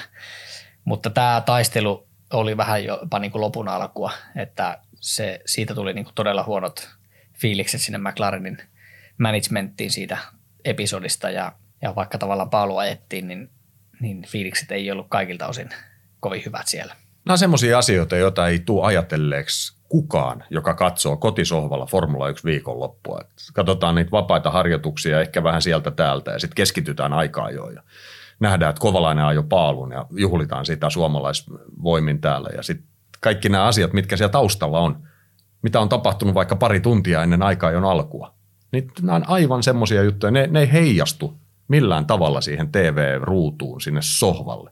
Siellä tapahtuu pinnan alla varmaan ihan hirveästi asioita. Kyllä, se on, se on just näin ja, ja sen takia mäkin olen itse aina koettanut olla vähän tavalla varovainen, kun ei aivan tiedä tilannetta. Että jollakin menee vähän huonosti tai jollakin menee hyvin, että mitä siellä taustalla on. Että siellä, moni asia voi vaikuttaa siihen ja, ja t- tässä oli vielä tavallaan vähän niin kuin ironiaa sitten se, että kun McLaren sanoi tämän Silvestonen kisan jälkeen, että he ei alunnut noita sun managereita nyt ollenkaan tänne varikolle, että, että tota, ne, ei, ne ei saa tulla heidän tänne McLarenin pilttuuseen. Sitten seuraava kisa ajettiin Unkarissa ja mä voitin sen. Se nyt oli vähän vahinko se voitto, mutta McLaren tietysti otti kredittiä, että siinä sä näet. Heti kun sun managerit ei ole täällä, niin sä voitat. mä olin vähän silleen, että hei, kamaa äijät, että kyllähän te tiedätte itsekin, että mä olisin ollut kolmas, jos Hamiltonilla ei olisi mennyt rengas ja massalla moottori. Mutta tiedätkö McLaren niin kuin, McLarenin kaverit sanoi heti siinä, että tota, nyt sä näet, että nämä sun managerit vaan sotkee tällaista juttuja. Tämä oli sellaista vähän niin, no, niin kuin, tavallaan turhaa, niin kuin, turhaa taistoa, mitä ei olisi niin kuin tarvinnut. Mä nyt koitin siinä sitten parhaani mukaan luovia, mutta, mutta ei se nyt helpottanut sitä asiaa. Tietysti kova tallikaveri ja, ja paineet oli muutenkin kovat, niin olisi pitänyt siihen ajamiseen saa keskitettyä ja, ja kaikki energia suunnattua siihen ajamiseen. Mutta tällaista sähläistä, kun siellä taustalla on, niin ei se sitä asiaa ainakaan helpota. Mielenkiintoisesti sä suhtaudut uras ensimmäiseen ja myöskin ainoaksi jääneeseen voittoon. Millä tavalla sä otit sen tuossa esiin? Mä voitin, mutta oli vahinko. Jos ja jos ja jos, niin en mä olisi voittanut. Mutta voitto on voitto. Siis sehän on, mä aina sanon rallissa monesti, että rallissa on yksi aika, joka ratkaisee, kun puhutaan erikoiskoeajoista, mutta siellä on vain yksi aika, joka ratkaisee, ja se on kokonaisaika rallissa. Et sillä tavalla määritellään sijoitukset yleiskilpailussa. Ja ihan sama juttu Formula 1. Ne kierrokset, mitä on määritelty säännöissä, ne pitää ajaa loppuun asti ja sitten katsotaan, kuka tuli ensimmäisenä linjan yli. Ja se oli Unkarissa vuonna 2008 Heikki Kovalainen ja se ei muutu miksikään. No onhan se näinkin ja niin kuin mä oon tuossa monelle tietysti sanonut, että tämä on niin kuin eri laji kuin esimerkiksi mäkihyppy, että tässä ei ole tyylipisteitä. Vaikka kuinka hyppää pitkälle, niin jos tuut sieltä huonosti alas, niin et välttämättä voita. Niin tämä on, se on ihan totta tässä lajissa, että mutta mun mielestä mulla olisi ollut mahdollisuuksia voittaa kisoja ehkä ajamalla jo aikaisemmin joissakin tapauksissa. Esimerkiksi Istanbuli 2008 on kakkosruudusta lähin ja siellä sitten Kimi osui vähän mun takarenkaaseen eka, eka mutkaan ja meni rengasikki. Siellä mulla ollut koko porukan paras taktiikka, että mulla oli tankki täynnä polttoainetta ja niin hyvistä asemista päästiin lähteen. Niin siellä oli muutamia saamoja ajaa ihan kunnolla se voitto tavallaan ajamalla – sitten tuo Unkari oli sellainen, että mä olin muutaman kymmenyksen perässä Luisia koko viikonlopun oikeastaan ja Massakin oli sitten aika hyvässä vauhissa. Mutta Luisilla oli myös eturenkaan kulumisen kanssa paljon ongelmia ja mun mielestä Luis oli siinä kisassa kolmella stopilla tarkoitus ajaa, koska hänen eturengas, vasen eturengas kulu liikaa ja mulla oli taas se kulma sitten vähän enemmän hallussa ja sitten lopulta Luisin vasen eturengas petti kesken kisan ja, ja tota, siis olihan sitä, hienot fiilikset, se oli just ennen kesätaukoa 2008 vuonna, että olihan siinä niin kuin hyvä lähteä tauolle tavallaan voittaa se kisa, mutta niin itse suorituksena se tuntuu, että se ei ollut niin kuin aivan niin hyvä, että se olisi niin kuin voiton arvoinen, mutta siis ei, en mä tiedä. Ei, mä oikein itse osaa siihen sanoa muuta kuin, että, että siinä oli vähän tuuria, mutta voitto joo. 2009 tietysti kaikki odottaa aina, kun vuosi vaihtuu. Että nyt on parempi vuosi kuin edellinen. Eihän semmoista tiimiä olekaan, joka lähtisi sillä tavalla, että no tämä nyt on huonompi, että ajetaan nyt vaan pois kuleksimasta. No en tiedä, ehkä voi jossain peräpäässä ollakin, mutta joka tapauksessa 2009 oli sitten ehkä McLarenille vielä huonompi kuin 2008 vuosi. Ja se, se on varmaan aika raskasta lähteä sitten, kun just oot ollut hyvässä vauhdissa, niin kuin sä sanoit, ollut monta tuommoista kisaa, jonka olisi ehkä voinut voittaa. Ehkä on tietysti aina ehkä. Ja sitten tulee se voitto Unkari. Se on ollut vähän paalupaikkaa ja muuta. Mutta sitten 2009 niin auto ei ollut enää sarjan kärkiauto? Se oli vähän shokki oikeastaan kuin McLarenin tiimille, että silloin säännöt muuttu 2008 vuodesta 2009 vuoteen aika paljon ja siivet pieneni ja aerodynamiikka otettiin aika paljon autosta pois ja, ja McLaren oli paperilla todella hyvä auto. Et siellä sanottiin talvella, että itse asiassa meillä on enemmän luottoa tähän autoon nyt näillä uusilla säännöillä kuin tuohon 2008 vuoden autoon ja odotukset oli tosi kovat. Sitten kun mentiin ensimmäisen testiin Barcelonaan, niin me oltiin kaksi sekuntia muuta perässä ja siellä se totuus niin kuin valkeni, että muut tiimit oli kehittänyt tupladiffuusoria ja sun muita ja meillä me oltiin niin kuin aivan totaalisen hukassa sen auton kanssa ja siinä oli tietysti huonot fiilikset sitten lähteä sitä kautta, kautta jatkamaan ja ja se 2008 vuoden loppu oli ollut mulla niin kuin hyvä. Mä muistan vielä Brasiliassakin viimeisessä kisassa, niin, niin tiimi sanoi mulle, että oli todella hyvä aika ja todella hyvä kisa, että tästä on kyllä hyvä jatkaa seuraava vuoteen. Ja tosiaan sitten kun auto olikin huono, niin se tunnelma vähän laski, mutta joka tapauksessa siinä mun olisi pitänyt itsellä pysyä vaan vahvempana ja keskittyä taaskin siihen omaan tekemiseen vaan ja vaikka siellä on 17 tai 16, niin silti vaan koittaa keskittyä siihen ja runttaa eteenpäin. Ja kausihan alkoi aikaa jossain kohtalaisen hyvin, että mä olin Melbourneissa Louisin edellä aikaa, jos vaikka mä oltaisin olla 415 siellä, niin meillä oli niin huono auto, että Louis jäi taakse ja ja tota, sitten mä taisin kisassa heti eka mutkassa niitä tota pari kelloa eka mutkaa ja mulla hajosi auto ja se jäi kesken. Mutta joka tapauksessa se ei ollut ihan niin kuin vauhdillisesti ihan katastrofi alku, mutta siitä se pikkuhiljaa lähti menemään väärään suuntaan ja se oli tosi vaikea kausi Louis, kun heräsi siinä pikkuhiljaa sit siihen vauhtiin, niin mulla oli, mulla oli taas vaikea niin kestää sen Louisin kyyvissä. Ja se on vähän sellainen tilanne, että kun joutuu koko ajan venyä, joka, joka treenissä, joka sessiossa joudut vaan venyä ihan äärimmille, että sä pysyt tuollaisen tallikaverin mukana tai pystyt samaan, niin jossain kohtaa vaan käy niin, että tavallaan semmoinen henkinen, henkinen voimavara rupeaa niin loppuun ja sitten loppukauesta tuli huonoja suorituksia, tavallaan huonompia, mitä olisi saanut tulla ja mihin tavallaan kyvyt olisi parhaimmillaan riittänyt, niin tavallaan se oli vähän sellaista alittamista, että tota, se on ehkä semmoinen kausi, mihin mä oon eniten pettynyt niin itteni. Siinä mielessä, että mä en niin kuin jaksanut tsempata sitä ihan loppuun asti riittävän hyvällä tasolla. Siinä voi vähän katsoa peiliinkin. Pitääkö se paikkansa, että yllättävän hyvissä ajoin, tai mikä nyt on yllätys, mutta kuitenkin hyvissä ajoin kauden aikana sulle kerrottiin, että välttämättä sun kanssa sopimusta ei jatketa, vaan sinne harkittiin joko Kimi Räikköstä tai Jenson Buttonia sun tilalla. Joo, kyllä se tieto tuli mulle, jos se tuli jo elokuussa ennen kesätaukoa. Musta sanottiin, että että vielä on mahdollisuuksia. Tietysti jos pystytään ajaa hyviä tuloksia, niin, niin mä oon edelleen siinä keskustelussa mukana, että ei vielä totaalisesti teilattu. Mä kysyin heiltä vielä, muistan Unkarissa, kysyin heiltä, että jos te olette sata varmoja, että ette mua ota, niin sanokaa se nyt heti, niin mä rupean sitten kartoittamaan muita vaihtoehtoja tietysti. Mutta he sanoivat, että e, e, sä edelleen oot neuvottelussa mukana, että ja sitten mä sanoin, että okei, että no mä keskityn nyt noihin seuraaviin kisoihin sitten täysillä. Ja tietysti managerit siellä jo taustalla, tämä Flavion tiimi, niin vähän haisteli muualle että mihin, mihin meillä olisi mahdollisuuksia mennä. Se tieto tavallaan, että McLarenin homma loppuu, niin se tuli, tuli sitten aika hyvissä ajoin kuitenkin. Silloin kesällä oli jo vähän vihiä ja se tuli sitten jo, taas olla sitten jo lokakuun aikaa, syyskuun loppu, lokakuun alkoi, kun se tieto tuli, että he ei tule jatkaa sopimusta. Oliko se pettymys? No kyllä se oli aika iso pettymys joo, että kyllä mä niin kuin tunsin, että en ollut saanut kyllä irti McLarenista itsestäni sitä, mitä olisi ollut otettavissa irti ja ei siihen oikein oikein muuta voinut niin kuin todeta vaan, että joo, tämä ei kyllä mennyt niin kuin olin suunnitellut. Se oli niin kuin ensimmäisiä tavallaan vuosia mun uralla, että mä tunsin, että nyt, nyt ei ole saatu niin kaikkea irti. Et vaikka edellisenä vuonnakin oli ollut Renolla vaikeuksia, 2007 vuoden alku oli vähän vaikea, ja, niin siitä oli kuitenkin saatu tavallaan se suunta käännettyä ja saatu hyvä vauhti taas päälle ja päästy ikään kuin omalle tasolle, niin se, se 2009 vuosi oli kyllä pettymys ja sitten tietysti molemmat vuodet Tallikaari voitti maailmanmestaruuden 2008 ja mä olin sitten itse seitsemäs silloin, kun Talkaveri voitti, niin kyllä se niin tuntui pettymyksestä, että enkö mä niin parempaan pysty. Niin nimenomaan sä kohdistat tämän pettymyksen nyt itseesi, etkä niinkään siihen, että sä olit pettynyt siihen, että tiimi ei tarjonnut sulle sopimusta, eli toisin sanoen löysit ikään kuin sen syyn sinne tiimin puolelle, vaan nythän sä koko ajan tuijottelet tässä peiliin. Ei tiimillä ollut muuta vaihtoehtoa. Tietysti McLarenin tasoinen tiimi, niin sinne pitää saada kaksi sellaista kuljettajaa, jotka pystyy ajaa sinne kärkiporukassa. Vaikka ei, tietysti Hamilton oli se ykkösnyrkki, ja jos Hamiltonin voittaa, niin tälle kaveri, kun tulee siinä kolmas tai neljäs siellä maaliin, niin ne on ihan tyytyväisiä. Mutta mä olin maalissa niin siellä 6 tai 7. Se oli niin liian iso käppi, ja kyllä mä ymmärsin sen, että ei ole muuta vaihtoehtoa kuin yrittää jotain muuta. Sen lisäksi, että Heikki Kovalaisen ja McLarenin tiet erosivat vuoden 2009 lopulla, erosivat myös Kovalaisen ja managerina toimineen Flavio Priatoren polut. Asioilla on aina taustansa. Syyt managerisopimuksesta irroittautumiseen olivat Kovalaisella olemassa, mutta päätöksellä oli kauaskantoiset ja työläätkin seuraukset. oli siis sellainen tieto, kun tämä Flavion Singaporen, toi Pikeen kolari Singaporessa ja siitä seuranneet sitten tapahtumat, niin kuin, että se saatiin selville, että tämä oli niin tahallinen kolari ja, ja näin, niin siitähän sitten johtopäätös oli se, että Flavio on tämän episodin takana ja Flaviolle annettiin sitten managerikielto, että Flavio, Flavio ei saa manageroida ja ikään kuin porttikielto f tämä oli 2009 vuoden lokakuuta elettiin. Ja tosiaan mulla oli tieto siinä kohtaa, että McLaren sopimus ei jatku. Sitten tämä Donnelli sieltä Fial, Fialta vielä, mä muistan silloin lauantai-aamuna, kun mä kävin, niin sanoi, että se on just näin, että Flavion manageroimat kuljettajat ei saa superlisenssiä seuraavalle vuodelle. Oikeastaan mulla oli siinä kohtaa semmoinen tilanne, että no mun pitäisi neuvotella nyt joku sopimus. Ja mä olin siinä kohtaa sitten saanut jo niin kuin tarjouksen Toni Fernandesilta ja Lottukselta, että mä voisin siirtyä siihen uuteen talliin. Mutta he ei voi tehdä sopimusta mun kanssa, kun mulla on Flavio managerina.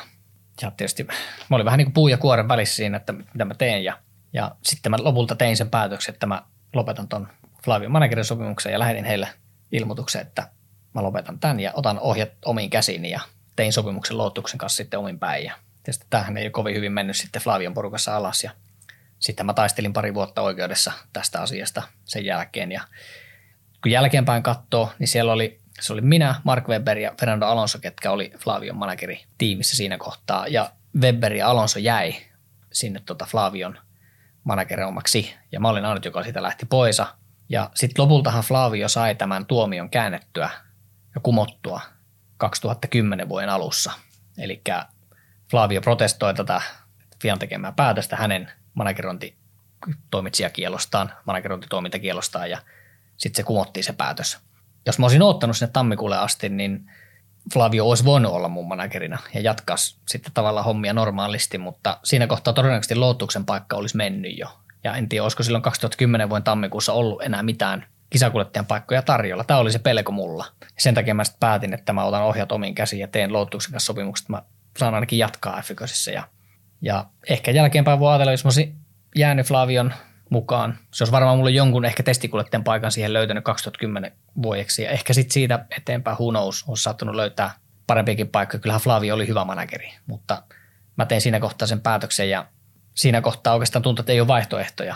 Se on sitten ehkä lopun perin ollut mun elämän huono päätös, että tota, olisi ehdottomasti pitänyt jäädä Flavion manageroitamaksi, mutta siinä kohtaa tosiaan tein päätöksen ja otin ohjat omiin käsiin. Niin luuletko sä, että sun F1-ura olisi ollut tuossa lopussa nämä loppuvuodet, näitähän on vielä monta vuotta jäljellä, mutta olisi ollut erinäköinen, jos sä olisit malttanut mielesi. Se on hyvin paljon mahdollista, kyllä.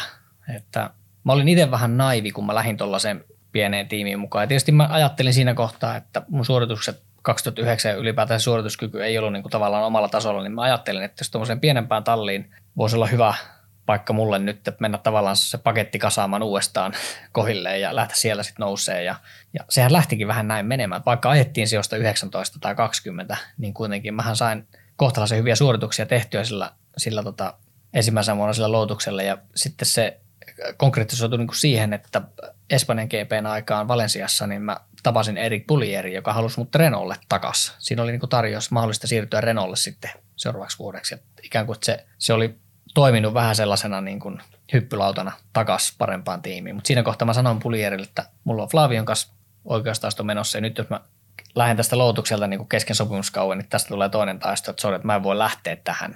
Ja siinä kohtaa sitten en lähtenyt Renault mukaan, että jäin tänne loutukselle. Ja, ja tosiaan siinä kohtaa se oli aika naivia ajattelua, että tuommoinen pikkutalli sieltä pystyisi nousemaan. Ja mä luulen, että Flavio olisi tämän tilan, tämmöisen tilanteen pystynyt neuvottelemaan paremmin ja, ja ikään kuin siirtämään mut takaisin sinne parempaan tiimiin. Ei nyt ehkä ihan ykköstiimiin, mutta vähän parempaan tiimiin tavalla ja mä olisin saanut ikään kuin toisen yrityksen siellä vähän paremmissa piireissä. Ja tämä jäi tekemättä ja siihen ei sitten enää ilman Flavio tavallaan mun kynnet riittänyt. Mulla on sellainen fiilis, että tämä toisen yrityksen mahdollistaminen niin olisi Flavion kanssa ehkä onnistunut paremmin. Eli sä olit tehnyt pidemmän kuin yhden vuoden sopimuksen Lotuksen kanssa. 2 plus 1 oli sopimus, joo. Ja mähän sitten vedin sen sopimuksen loppuun asti. että mä ajoin sitten 10, 11, 12 siellä.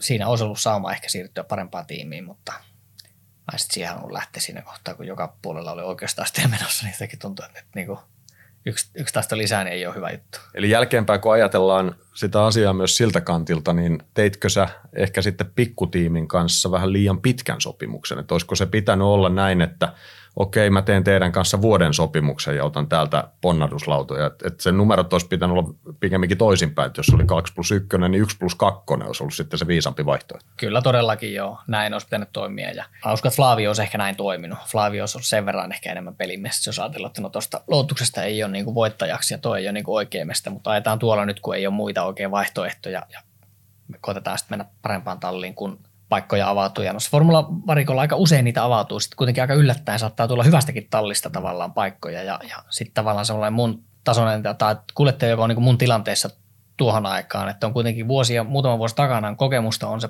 se sirkus on tavallaan silleen tuttu ja on pystynyt kuitenkin ajamaan sitten kohtalaisen hyviä suorituksia myös aika kovia kuljettajia vastaan välillä. Tavallaan, mä, mä olisin ollut ihan hyvä ja mielenkiintoinen kuljettaja varmaan monelle tallille, jos tarvetta olisi tullut niin ehkä sellaisen odottaminen ja kalastelu olisi ollut siinä kohtaa parempi vaihtoehto kuin tehdä tuommoinen varma perussopimus sitten tuommoiseen pidempi sopimus tuommoiseen pieneen talliin. Flavio Priatore olisi, tai nostikin oikeusjutun tästä. Minkälaiset välit teillä on sitten sen jälkeen ollut? No ei ole välejä ollenkaan, että en ole häntä tavannut kerran oikeussalissa ja silloinkaan ei, ei moikattu, että aika jäätävät on varmaan välit. Ja kyllä mä vähän ymmärrän Flavion – tavalla, että kyllähän mä hänet niin kuin Jyrä alle vähän heitin siinä. Ja vähän tietysti on niin kuin pettynyt siihen, että välit on mennyt tollaiseksi, mä en olisi halunnut niitä, niitä tavallaan tämmöiseksi niin kuin menevän. Ja hän on kuitenkin tehnyt ne mun uran parhaat sopimukset ja otti mut siihen junioriohjelmaan, vaikka se nyt ei ollut hän itse, joka ehkä sen sitä niin kuin käytännössä hoiti, niin kuitenkin hän varmaan oli tietoinen silloin, kun mä Renault junioriohjelmaan siirryin, että mut otettiin sinne tavallaan vähän sivuoven kautta ilman mitään shootout-testejä tai scouttitestejä ja näin poispäin. Että kyllähän Flavio niin kuin on paljon mun uralle hyvää tehnyt. Ja sitten mä sen lopetin tolleen vähän yllättäen, niin, niin kyllä mä nyt ymmärrän, että sille jää huonot fiilikset siitä. Ja, mutta se, sillä voi oikeastaan nyt enää mitään. Ja ehkä nyt jossain kohtaa, jos olisi mahdollista, niin voisi koittaa istua alas, että hei, onko tästä päästy jo yli. Että kyllä mä oon nyt tavallaan päässyt siitä yli ja tämän asian kanssa pystyn elämään. Toivottavasti hänkin pystyy, kyllä mä luulisin, että pystyy, että ei välttämättä niin kuin saattaisi sanoa, jos puhuu kovalaisesta, niin saattaa sanoa, että kovalainen hu, että kuka. että se voi olla, voi olla niinku oikeasti niinku tällainen se suhtautuminen. Mutta siis ei, ei mulla ole niinku oikeastaan hänestä mitään muuta kuin hyvää sanottavaa, vaikka hän on vähän sellainen pikkusen gangsteri ja niin mafioso, mutta kuitenkin niin kuin kovan luokan bisnesmies ja, ja mä oon hänen kanssa tullut tavallaan hyvin toimeen niin kuin ennen tätä episodia, että ei, kyllä mä niinku itteeni saan siinäkin vähän peilistä katsoa, että vähän ehkä tylysti hoin asioita, mutta sitten toisaalta mulla oli vähän vaikea tilanne, että mä, mä, mä, mä niinku vähän halusin pitää sitä f 1 hengissä tavallaan jollakin lailla, että saa johonkin tiimiin kisasopimuksen, niin, niin tuli pakko toimia. Sen jälkeen Lotus muuttui Caterhamiksi ja hommat ei nyt ainakaan parantunut siinä vaiheessa. Kerro mulle vähän, että miltä se tuntuu ajaa sitten tollasessa tiimissä? Sä oot kuitenkin ajanut Renaultilla ja McLarenilla ja paalupaikkaa ja se Unkarin voitto ja palkintokorokkeita ja kuitenkin niitä sijoituksia. Et siinä menee näitä, sä menet ekaan mutkaan, niin ehkä vähän Ferrari on vasemmalla ja sitten jotain toista kärkitiimiä oikealla ja nyt siinä ei ole välttämättä ketään vasemmalla ja oikealla. Et mä ainakin voisin kuvitella, että ton jälkeen se on pelkkää työnteon puurtamista vai saako siinä kilpafiilistä? No kyllä se vaikeaa oli ja kyllä se meni enemmän nimenomaan siihen työnteon, työnteon puurtamiseksi ja vaan tavallaan, että hoidetaan nyt tämä homma ja – ja ollaan täällä Formula 1, että se sellainen niin kuin selkeä tavoitteellisuus siitä sitten kuitenkin jäi pois ja, ja se on niin kuin huono juttu ehdottomasti. Ja silloin kun McLarenillakin oltiin ja tietysti se 2009 vuosi oli vähän vaikea ja, ja oli, oli tietysti huonot fiilikset. Ja mä muistan tuossa vaimon kanssa aina joskus vähän juteltu, että mulla oli aika nyrpeä naama siellä McLarenilla, kun tuntui, että tämä ei ole niin kuin hyvä mesta ja ei niin kuin hommat toimi ja ei ole kiva tiimi. Sitten kun sä meet tuommoisen Lotuksen ja Caterhamin tasoisen talleen, niin sitten niin huomaat, että itse asiassa aika hyvin oli McLarenilla asiat. Ja ihan sellaisia pikkujuttuja tavallaan, että jos sulla on jotain ongelmia jonkun jutun kanssa autossa, niin McLaren pystyi niin todella nopeasti reagoimaan niihin. Ja aina kuunneltiin, jos mä sanoin jotain, että nyt tuntuu, että ratissa on jotain, että – että jotain klappia, että tämä ei ole nyt kohdillaan, niin siellä niin kuin etittiin se vika ja, ja pistettiin heti kuntoon.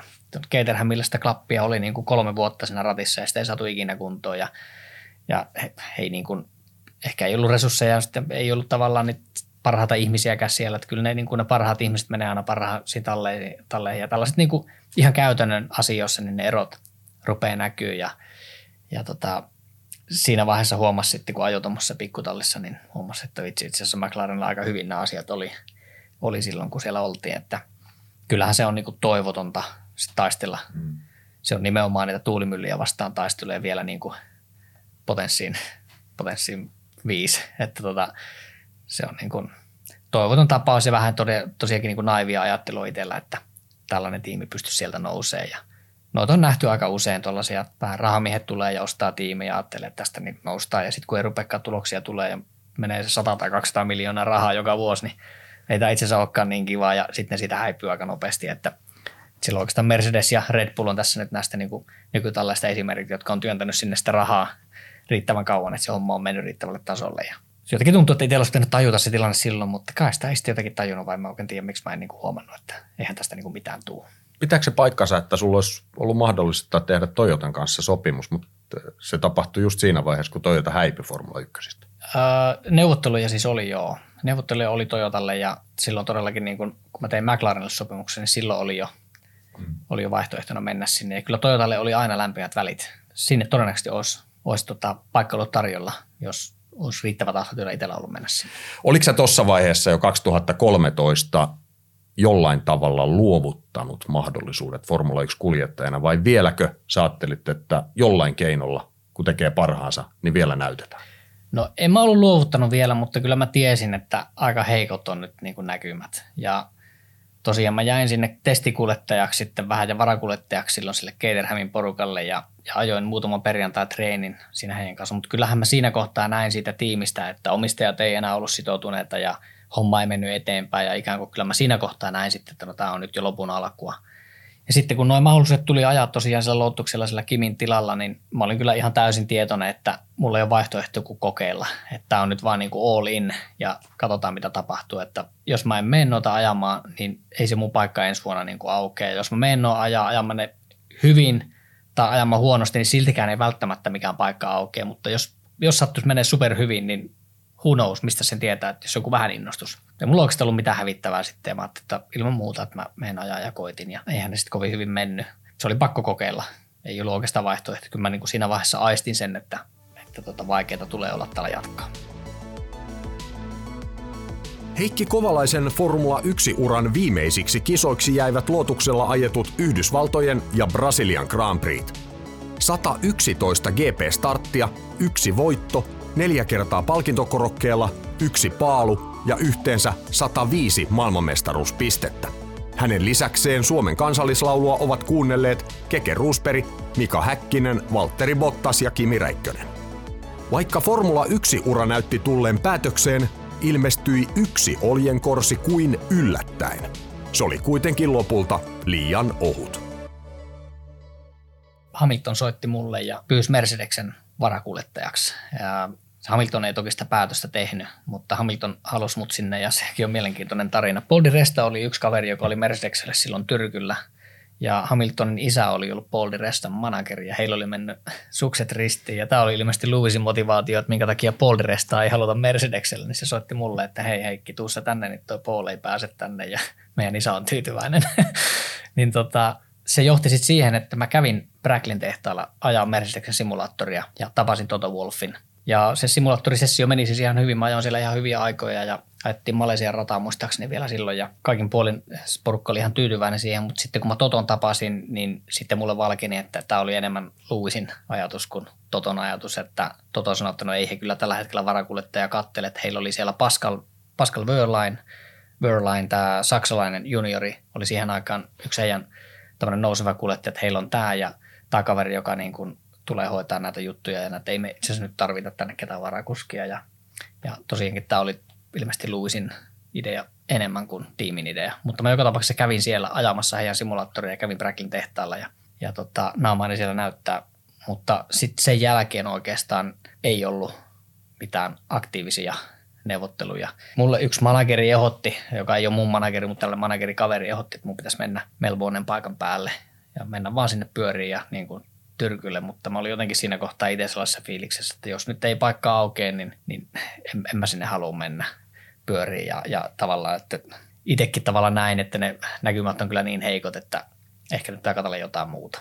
2014 on sellainen vuosi, että sä et ajanut yhtään mitään. Ensimmäinen vuosi sun lapsuusvuosien jälkeen, kun sä et ajanut kilpaa metriäkään missään. Minkälainen vuosi sellainen on? No kyllähän se oli erilainen vuosi ja tavallaan oli ihan kivakin, että sellainen tiukka rytmi, että matkustetaan joka joka viikko johonkin ja koko ajan olla menossa, niin tavallaan sit saa olla niin kuin paikallaan, että siinä oli niin kuin ihan hyvät puolensakin ja pelasin vähän golfia ja nautin elämästä, mutta tota, kuitenkin sitten oli semmoiset fiilikset vielä, että jotain tekisi mieli ajaa. Ja mä en ollut kuitenkaan aktiivisesti hirveästi siinä kohtaa, kun se tavallaan se tekstiviesti, kun tuli Toni Fernandesista silloin tota talvella 2014 vuoden tammikuussa, että sori, että me ei oteta sua nyt tähän, niin sekin oli vähän tylysti muuten hoidettu, kun Toni laittoi tekstari olisi voinut soittaa vaikka. Mä olin silloin tosiaankin niin, niin tota Abu Dhabissa silloin ja olin, olin golfkentällä ja niin äh, mulla oli vähän sellainen fiilis, että tekisi mieli jotain ajaa, mutta jotenkin mä en oikein sen asian eteen ollut itse motivoitunut ja jaksanut tehdä paljon mitään. Ja sitten kävi silleen, että Pemarilta otettiin yhteyttä, että kiinnostaisiko tulla ajaa DTM-testi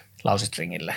Ja sellainen nais, naishenkilö vielä otti, mä muista tarkalleen hänen nimeä, mutta joku tällaisessa Pemarilta Tomarin tuota DTA-tiimistä otettiin yhteyttä. Mä kävin ajaa siellä yhden testin sitten, koska se oli elokuuta tai jotain syyskuuta. No se ei sitten kuitenkaan johtanut mihinkään. Sieltäkin tuli vastaus, että, että sä oot liian etevä kuljettaja heidän ohjelma. Mun mielestä se oli jotenkin aika hauskasti pyöritetty, että you are too advanced driver. Ja sitten ne otti sinne Tom Blomqvistin sellaisen, sellaisen brittijunnun. Mä jotenkin naurat, että miksi ne nyt voisi sanoa, että jos ne oli niinku tyytyväisiä, olisi sanonut suoraan tuohon testiin, että niinku ei, ei, ole, ei ollut riittävän hyvä tavallaan, että too advanced. On jotenkin vähän nauratti tai jaa tällaista porukkaa, että mä olin niinku liian kova heille. Ja sitten sen jälkeen, mä en vieläkään oikein ollut itse tehnyt tavallaan asialle mitään, että että mitä tässä ruvettaisiin tekemään, niin sitten otettiin toitalta yhteyttä Japanin Super GT-sarjasta, että kiinnostaisiko tulla ajaa testi, testiä Susukaa ja mä en ollut oikein hirveästi ollut edes tietoinen, mikä on Super GT-juttu, mutta sitten mä vähän kattelin, että no nämä on ihan makeita autoja ja siellä on autotehtaat mukana, että tuohon pitää käydä kyllä koittaa ja Susuka on kiva paana vielä, mä oon aina tykännyt siellä sitten lähdin ajaa siellä ja siellä oli yksi ranskalainen kaveri Nicola Lapierre samaan aikaan testaamassa. Ja mä heti niin kuin aavistin tai niin kuin haistanut, että okei, nyt on niin kuin shootoutti menossa, että nyt katsotaan tässä niin kuin, kumman ne ottaa. Ja pistin sitten kaasun pohjaan, siellä tuttu rata ja, ja tota, siellä oli yksi japanin kaveri, joka ajoi siihen ensin tota, referenssiajan 46.1, mä muistan vielä kierrosajankin ja ja sitten tota, pari sarjaa uusia renkaita saatiin Lapierin kanssa. Mä työsin siihen 41.3 ja Lapieri työsi 46.7.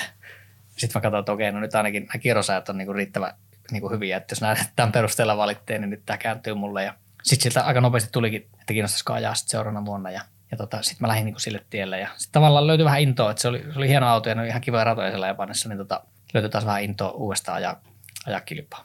Mut se on vähän erilaista kilvana jo, koska sun pitää jakaa auto toisen kuljettajan kanssa. Miten sä siihen suhtauduit? Miten sä, tai kotiuduit siihen uuteen tilanteeseen? Ehkä vähän huonosti kotiuduin jo ja se oli vähän hankalaa tavalla, että olisi aina tehnyt itse mieli tehdä ne kaikki jutut ja se, se oli vähän uusi aspekti. Siinä piti vähän sitä tiimipeliä opetella opetella myöskin ja, ja tallikaverin kanssa toimii yhdessä. Ja se oli, ne oli ihan mielenkiintoisia vuosia, vaikka mä en, mä en tykännyt tästä aspektista, että ajetaan jonkun kanssa yhdessä, niin mä en ole siitä oikein ikinä tykännyt. Ja no kestävyyskisat ei ole sen takia mua hirveästi innostanut ikinä, että ajetaan jonkun porukan kanssa niin kuin yhdessä, niin mä jotenkin on sitä ajatusta vierastanut. Kai mä sen verran niin jotenkin niin kuin, no yksi pakkasia ajanut niin paljon, että vaikea saada tavallaan ajatusta sen ympärille. Ja, mutta siellä kun ei ollut kuin yksi tallikaveri ja niin se, se nyt vielä jotenkin meni, että jos Lemanseen kun lähetät pari kolme muuta siinä, niin jotenkin tuntuisi vaikealta. Niin. Siinä oli omat haasteensa, mutta kyllä silläkin tavallaan maan ja talon tavalla opittiin. Ja sieltä alkoi tulla taas voittoja siitä sarjasta, varsinkin vuonna 2016, jolloin te voititte tuon sarjan mestaruuden.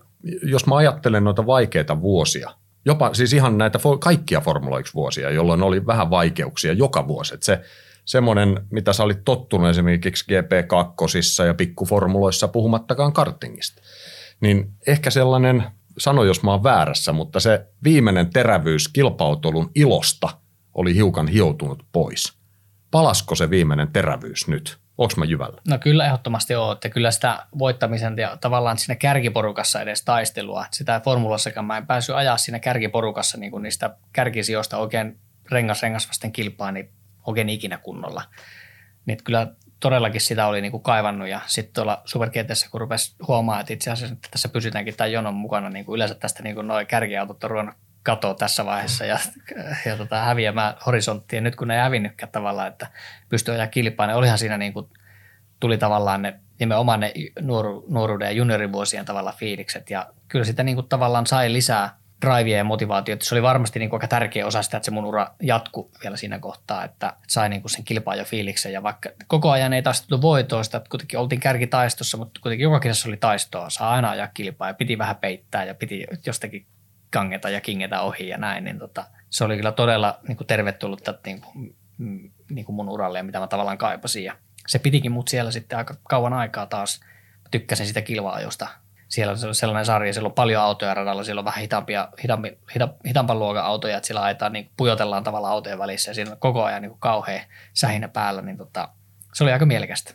Muututko se ihmisenä siinä vaiheessa takaisin entiseksi Heikki Kovalaiseksi? Huomasitko se itsessäsi mitään henkistä muutosta just siinä, kun tämmöinen tulee se riemu taas siitä ajamisesta ja ehkä myöskin se Formula 1 varikoiden paine vähän helpottaa. Sehän on varmaan paikka, mä en ole siellä koskaan ollut kuljettajana, en osaa sanoa, mutta mä voisin äkkiä kuvitella, että siellä on se paine on aivan järjetön, kun odotukset on koko maailma tuijottaa sua ja puhumattakaan, että se yksi tyyppi, se tallipäällikkö tuijottaa ehkä kaikilla, kaikista terävimmällä katseella. Kyllä varmasti sellainen, sellainen tota, se mun tavallaan perusluonne on semmoinen iloinen ja avoin, niin se tuli takaisin. Kyllä se siinä lop, formulavuosien loppuaikona, niin kyllä se aika monikin on siitä kommentoinut, että itse asiassa kyllä se näki naamastakin, että ei oikein, niin kuin, nyt ei mene oikein hyvin. Ja, ja se on just niin tavallaan, että kun sä oot siinä polttopisteessä ja tunnet, että, että aivan et suoriudun niin riittävällä tasolla, missä niin sä tunnet tavallaan sen koko, koko porukan, sen tiimin tavallaan pienen pettymyksen. Ja mä, mä otan yleensä itse aika raskaasti, niin kuin, tai, tai, en silleen raskaasti, mutta aika kriittisesti aina arvioin näitä omiakin tekemisiä. Tavallaan tuommoisessa tilanteessa, missä mun Formula 1 urasti sen lopussa meni,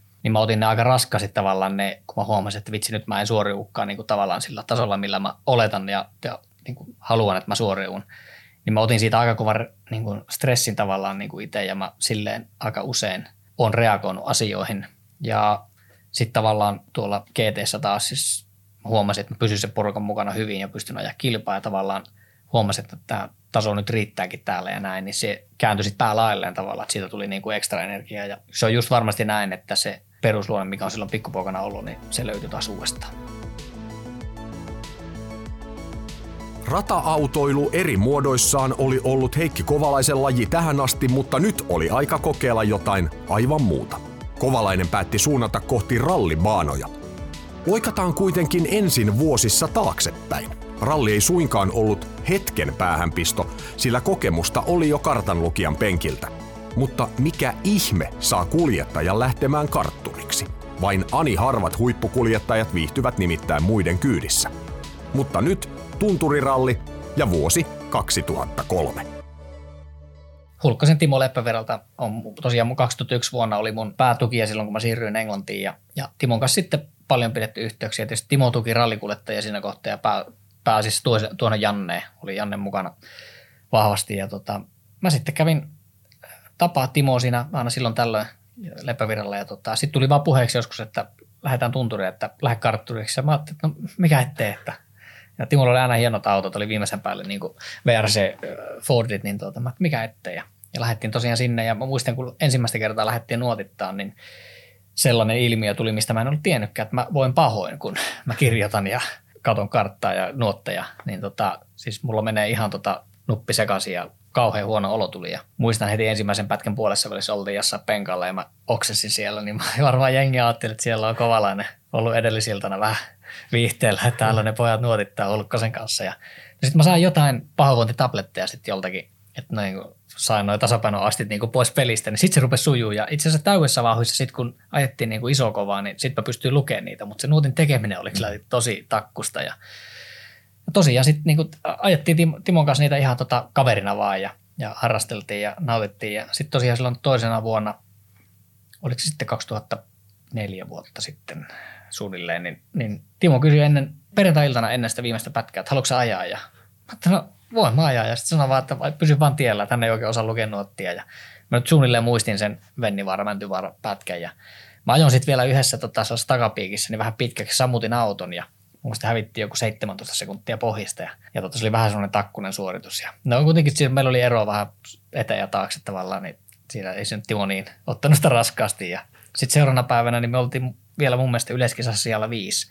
Ja se oli niin Timon paras sijoitus. Ja sanoi, että haluatko ajaa taas tuon viimeisen pätkän. Ja sanoi, että jos saat hankkeen, niin hän laittaa laskun sulle tästä koko, koko rallista, että saat maksaa tämä koko jutun. Että sen verran, kun ajat vaan, että pysyt tiellä. Ja, ja tota, sitten se meni vähän paremmin, että mä olin sillä pätkällä muistaakseni kolmas, että olisikohan Krissa jäänyt pohja, että mä jonkun seitsemän sekuntia ja olisiko pykälistä ollut toinen ja mä olin kolmas. Ja se oli tosiaan sellainen päähänpisto ja ne oli niin kuin hienoja reissuja. Nuotitettiin siellä Timon kanssa viikkoja ja ajettiin rallia ja sieltä tuli niin kuin tavallaan ensimmäinen semmoinen kunnon kosketusralliin. Vähän pääsi ajaa ja sitten olla ky- ralliauton niin sieltä varmaan jonkinlainen polte jäi. Ja se jäi sen verran, että ei siitä kauaa mennyt. Mä nyt en muista vuotta ihan ulkoa, mutta sä loikkasit ratin taakse. Mutta sitten sä nappasit kartanlukijaksi. Nyt tässä on erikoinen kuvio, että sä et ottanut niin sanottua kartanlukijaa siihen, vaan Pirttinähän lähti Jani siihen viereen. Että otetaan Jani tuohon jolta sä sait tietysti vähän ajovinkkiä ja varmaan vinkkiä nuotin tekemiseen ja kaikkea tämmöistä, ainakin näin Jani itse sanoi omassa jaksossaan. Ja oliko tämä idea minkälainen? No se oli just äh, 2015 jo oli idea sellainen. Niin se meni niin kauan? Joo, se meni sen kuitenkin niin kauan joo. Ja, ja tota, me oltiin mun mökillä joskus silloin joulun pyhinä ja tuota, siinä tuli sitten niinku, jossain kohtaa iltaa tuli sitten se hyvä kuningasidea, että hei, tunturi, sinnehän meidän pitää päästä. Ja, ja siitä sitten nopeasti, tota, mistä löytyy auto ja mun mielestä sitä Räikkösen Eerolta kysyttiin ensin, että löytyisikö auto ja Eerolla ei ollut, mutta Eero sanoi, että kysy Markko Märttiiniltä, että Markkolla saattaisi olla auto ja mä laitoin sinne sitten, tota, tautin yhteyttä sinne, että joo, heillä löytyy auto ja sitten me oltiinkin hetken päästä niin tunturissa ja ajettiin tosiaan Markko Märttinin autolla siellä Fiestalla ja, ja Jani kyytiin ja, ja todellakin mä en ole ikinä siis nuottia itse tehnyt ja, ja tietysti Jani on itse kaksinkertainen Suomen mestari ja melkein joka lajissa, mutta myös rallissa. niin tota, tosiaan sitten Jani vähän opasti siihen tota nuotin tekoon ja, ja se oli myös hieno viikko tavallaan. Koko viikko siellä vietettiin ja nuotitettiin ja sitä rallia. Ja päästiin ilman mitään sähläyksiä maaliin ja vaikka nyt ei ollut mitään ihan huippuvauhtia kuitenkaan, niin hieno, hieno fiilis ja tavallaan ne Hulkkosen kanssa käydyt reissut, niin tavallaan tuli aika kovaa mieleen taas, että tämä on aika kiva tapahtuma, kiva juttu ja näyttäisi kiva joskus tehdä vähän enemmänkin ja tavallaan se polte varmaan vaan kasvoi sillä reissulla. Eikö sä pärjännyt kuitenkin? Oli tässä jollain ihan kunnon sijoituksella? No siis olisiko mä ollut niin kuin iso luokan kolmas ja mm. yleiskisassa viides. Siinä taisi olla pari ennäläistä siinä edessä. Muista ketä, oliko se nyt oliko Kiviniemi ja olisiko Asumaa ajanut silloin tai jotain. Että tällaisia nimiä siinä oli. Ja tot, siis kuitenkin no, jollakin lailla. Mun mielestä mä jäin melkein neljä minuuttia. 3.53 jäätiin Salolle. Salon Juha voitti silloin ja vähän se isolta tuntui se ero tavallaan. Ja, ja jotkut pätkät tuntui, että nyt tuli niin hyvin ja nyt kun katsoo jotain niitä vähän inkaareja, niin itse asiassa huomaa, että ei, ei tullut kyllä kovin hyvin. Siihen aikaan tuntuu, että tultiin ihan limitillä ja jarrutukset on kaikki ihan tapissa. Ja Mutta siellä sitä eroa vaan tuli. Ja muistan vielä, kun sitä analysoitin jälkeenpäin Janin kanssa, niin mä olin kattonut niitä tota, jotain ja ottanut väliaikoja, kun mä näin jotain Salon onboardia, niin mä olin katsonut, että jo suoralla hävitään, että tota, toi pikkutie tuli hyvin, että siinä ei hävitty kuin sekunti, mutta sitten tuossa suoralla, kun sillä kulkee laite, tiedätkö, heti syytettiin laitetta. Taisi olla toisinpäin, että meillä oli kuitenkin viimeisen päälle R5, niin Sä käänsit näköjään ihan toisin. Heti kun sä pääsit rallimaailmaan, tässä olet Formula 1-uralla, sä Joo. muistit kuitenkin syyttää ittees, mutta nyt sä osasit kääntää. Joo, jo. heti käänsin niin no autoa. Että tuota, Rupeahan se löytyy. niin, näin pääsi vissiin pitäisi olla niin kuin tässä lajissa, että nämä kaikki niin kuin mestarithan aina syyttää muita. Niin joo, nyt mä kyllä he, heti oli autossa vika, ei kulkenut. Mutta sen verran se jäi polttelee sulle toi ralli, että siellä Japanissa kun sä hosuit menemään, niin sielläkin sä keksit ton rallihomma. Miten se siellä lähti se homma pyörimään? Joo, se lähti oikeastaan silleen, että se GT-kausi on aika pitkä, että se alkaa jo tammikuussa ja sitten loppuu marraskuussa. Että siinä on joku kahdeksan kisaa, mutta testit alkaa aikaisin ja, ja sitten siinä kauan välillä on, on vähän pidempiäkin taukoja välillä.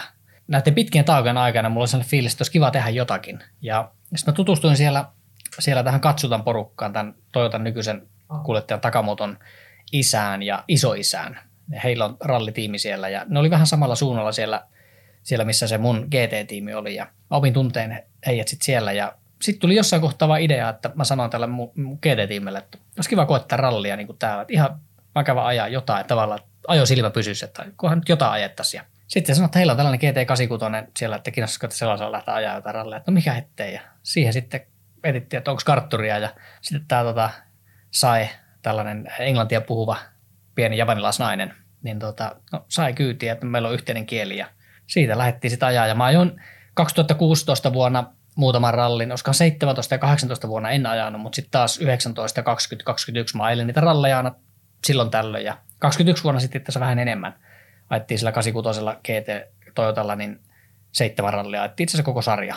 Se oli nyt kiva hommaa tavallaan, kivaa semmoista ylimääräistä, vaikka GT oli niin kuin pääohjelma, niin kuitenkin no rallit on aina sellaisia niin kuin mukavia tapahtumia ja, ja asfaltilla pääosia ajettiin, niin se on tuttu alusta ja niin se oli hyvä ajanvietettä. Ja sitten 22 vuonna sä päätit, että nyt vedetään r sitten tai ralli kakkosella, niin kuin nykyisin näitä autoja kutsutaan. Millä tavalla sä löysit tämän ralli 2-projektin tuolla Japanissa? No jos oli tässä tosiaan vuosien aikana, niin sitten äh, siinä oli yksi kumppani, joka oli lähtenyt mukaan tähän meidän ralliprojektiin, tämmöinen Aisselo-niminen yhtiö Japanissa ja tämä Aisselon päällikkö on kova ralli ja moottoriurheilumies itse, ajaa itse vähän siellä, siellä tota driftingia ja piotaralleja ja näin poispäin ja on myös ollut tukemassa Japanin rallisarjaa tämä Aisselon porukka ja, ja tota, he halusivat sitten pistää oman tiimin pystyyn ja kysyvät, että kiinnostaisiko lähteä ajaa koko sarja ja laittaa siihen sitten tällaisen, ei nyt uuden, mutta vähän käytetyn vanhan Skoda, mutta kuitenkin tuommoinen nelivetolaite ja että mikä ettei, että että tota, mulla on GT-hommat tuntuu, että nyt on niin mitta täys, mutta rallia voisi ehkä ajaakin. Ja siitä lähdettiin tosiaan sitten ajaa ja, ja tänä vuonna on veivattu sitten kuusi asfalttirallia ja kaksi soraa ja tota, sitten vielä tuo MM tuohon päälle. Ja sä voitit Japanin mestaruuden. Joo, sekin vielä, että tota, se oli ihan mielenkiintoinen, kun en, en odottanut ennen kauan alkua, että oltaisiin ihan näin hyvässä vaiheessa heti. Vaikka mä silloin asfaltilla ihan hyvin ajanut aikaisempina vuonna, vuosina sillä Toyotalla, niin 86 niin tuo nelivetosella en ole kuitenkaan niin paljon ajanut, ja mutta ajattelin jotenkin, että se olisi kovempi se kärki ja olisi ollut vaikeampi. Mutta sitten heti eka rallissa voitettiin kaikki pätkät, kymmenen pätkää ajettiin pohjat ja, ja se lähti niin menee heti tavallaan hyvään suuntaan ja se tuli vähän yllätyksenä, niin kuin, että oltiin noinkin kilpailukykyisiä, mutta tietysti en tiennyt oikein, että onko se, minkälainen se on se taso ja minkälainen se mittari on, että välillä tuntuu, että voisi ajaa vähän kovempaakin ja välillä tuntuu, että ihan hyvin tulee ja näin. Sitten on niin kuin vaikea tavallaan vetää johtopäätöksiä, että missä se taso nyt oikeasti on, mutta kuitenkin mestaruus tuli ja tiimi oli tyytyväinen tietysti teki ihan tyytyväisiä, että tämä on ihan, eihän tämä niin vaikeaa ole, mitä kaikki sanoo. Että kyllä se meidän homma on mennyt eteenpäin mun mielestä. Että se nuotittaminen on ollut alussa vähän mitä sattuu ja nyt se on niin kuin mennyt eteenpäin, niin sitten vieläkään ole varmaan mitä ihan priimaa ja välillä huomaa itsekin, että kun kartturi sanoo, niin tuntuu, että ei kyllä nyt näytä tie yhtään siltä, mitä se sanoo. Mutta välillä itse asiassa näyttää. Välillä näyttää, niin kuin, että tähän näyttää just tuolta, miltä toi nyt sanoo, että antaa palaa vaan. Että siinä on itse asiassa yksi tämän homman suolakin, että välillä kun se tie näyttää vähän erilaiselta, niin pitää sitten jotain improvisoida, että ne pitää jostakin niin katsoa, katsoa, että tämä vauhti ei totaalisesti niin hyytys. Heikki Kovalainen oli mukana myös Japanin MM-rallissa 2022 sijoittuen kokonaiskisassa hienosti kymmenenneksi ja omassa luokassaan peräti neljänneksi. Näin hän sai nimensä siihen harvinaiseen listaan, jonka riveillä lukee sekä formuloissa että rallissa MM-pisteille ajaneet kuljettajat mä oon ylpeä kyllä tuosta suorituksesta, että se oli tosiaan meidän tiimi on pieni tiimi ja, ja minä ja mun kartturi, niin me ollaan niin kuin aika aloittelijoita ikään kuin vielä tuolla tasolla ja vähän hirvitti, kun me mennään sinne, että kuinka me sitä suoriudutaan, että päästään ilman mitään kommelluksia tuommoinen reitti läpi ja, ja sitten kuitenkin se meni verrattain aika hyvin ja ajettiin välillä ihan hyviä aikojakin, mikä oli niin kuin vähän yllätys meille. Niin kyllä mä siitä niin kuin ylpeä oon, että, että tavallaan pystynyt sen todistamaan, että kyllä niin kuin tavallaan laite kun laite pysyy tietyllä tavalla niin kuin hallussa, että – mä nyt en yleensä näistä mun omista urajutusta, mä en jotenkin tykkää tavallaan niin kuin hehkuttaa ja, ja ehkä on kotona opetettu tavallaan sellaiselle, että vaatimattomuus kaunistaa ja, ja mä on niin kuin vaikea arvioida tavallaan, mä arvioin kriittisesti niin kuin omia suorituksia paljon herkemmin kuin tavallaan sitten kehun itteeni tai kehun jotain suorituksia, mutta kyllä mä tästä Japanin suorituksesta on ylpeä ja kyllä mä sanoin, että siihen voi mennä koettaa. Taaskin, että tota, moni on sitä Japanin sarjaa vähän – kattonut, kattonut ehkä sillä silmällä, että no joo, kyllähän siellä pärjää, kun taso on mitä on. Mutta tuossa nyt nähtiin kuitenkin, että pystyttiin ajaa niin kuin MM-kärkeäkin vastaan paikotelle vähän kilpaa. Ei nyt toki ihan voitosta pystytty taistelemaan, mutta ajettiin kuitenkin sen porukan mukana ihan täysin ammattitiimejä, ammattikuskia vastaan, niin, niin kyllä mä sanon, että se on mun yksi ehkä uran niin kuin niitä kovempia suorituksia. Vastapäätäni istuu yksi suomalaisen autourheilun suurista nimistä mutta samalla myös varmasti kaikista maailmantähdistä vaatimattomin. Vaikka Heikki Kovalaisen F1-ura ei lähtenyt koskaan toivottuun lentoon, on hän kuitenkin seissyt Grand Prixn voittajakorokkeella ja saavuttanut monissa muissakin sarjoissa isoja voittoja. Pystyykö Heikki Kovalainen itse asettumaan ulkopuolisen silmiin ja katsomaan uraansa sillä arvolla, mikä sille kuuluu? Kyllä mä pystyn ja kyllä mä, niin kun, kyllä mä onnistan tietysti mun suoritusta niin myös ylpeä ja tavallaan niin muistelen lämmöllä. Et mähän on kuitenkin pärjännyt kaikissa luokissa, mihin mä oon osallistunut. Että formuloista nyt ei tullut maailmanmestaruutta, se nyt on tietysti mikä sitä puupuu. Mutta kuitenkin mä oon pystynyt, pystynyt heti pienestä pitäen voittamaan kisoja ja ole kilpailukykyinen ja on kovasti tehnyt töitä sen eteen. En tunne olevani hirveän lahjakas tai niin kuin mitenkään erityisen lahjakas. Että mun mielestä niin kovalla työllä on menty eteenpäin. Mä toivon, että ihmiset ja nuoret, jotka seuraa, niin jos jotain haluaa saada irti tästä mun touhusta, niin nimenomaan se työnteko. on kyllä pistänyt itteni peliin tässä jo aika pienestä pitäen ja, ja on kuitenkin saavuttanut sitten sen ihan se absoluuttisen huipunkin ja tavallaan, että se on niin tehtävissä, jos on riittävästi intoa, riittävästi motivaatioa, riittävästi tahtoa ja sitten riittävästi myös sitä työtä tehtynä. Ja ehkä mä niin kuin enemmän tältä kantilta sitä katon, että sitä on ehkä nyt tässä kohtaa vaikea niin kuin riittävästi ehkä arvostaa tai riittävästi tavallaan hehkuttaa, mutta kyllä mä niin kuin tunnistan tuon, mitä sä sanot, että mä oon kuitenkin niin kuin aika harvalukussa joukossa, mikä on aika pitkän uran pystynyt tekemään tämän lajin parissa. Ja, ja siitähän saa olla tietysti kiitollinen ja, ja tyytyväinen monelle ihmiselle ja moni asia on tavallaan mennyt, mennyt niin kuin oikein päin tässä uran aikana. Vaikka on ollut haasteita ja vaikeuksia, niin on myös mennyt moni asia tavallaan oikein päin. Ja, ja niin kuin mä tuossa aikaisemmin taisin sanoa, että sellainen, vaikka mä en ole ihan joka paikassa mestaruuksia voittanut, niin mä oon kuitenkin pystynyt aika usein säväyttää.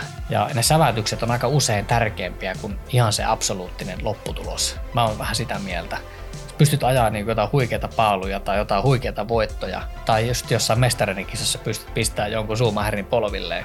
Ja, ja, ja nyt tämä Japanin ralli on vähän samanlainen. Tämä vähän säväytti enemmän. Tästä on nyt ollut paljon enemmän puhetta esimerkiksi Suomessa kuin noista mun GT-vuosista, vaikka mä tunnen, että GT-vuosien aikaa Japanissa mä tein parempia suorituksia. Mä olin ikään kuin enemmän sen tilanteen päällä ja tasalla. Se homma oli hallussa enemmän. Että ralli on aina välillä semmoista, että se ei ole aivan täysin hallussakaan se auto, mutta, mutta se on sävättänyt aika paljon enemmän. Ja, ja tämä on ollut yksi mun uran varmaan sellainen tietyllä tapaa trendi, mutta myöskin semmoinen eteenpäin vielä voima. Että mä pystyn tasaisin väliin jo niin oikeassa paikoissa säväyttää. Siitä mä oon tyytyväinen kyllä, että on niin onnistunut tavallaan tiukossa paikossa aika usein tekee jotain sellaista, mikä on sävättänyt ja jäänyt ihmisten mieliin. Ja sellaisiin pitää niin juniorillakin pyrkiä, että koettakaa tehdä jotain sellaista, joka sävättää, niin se vie pitkälle.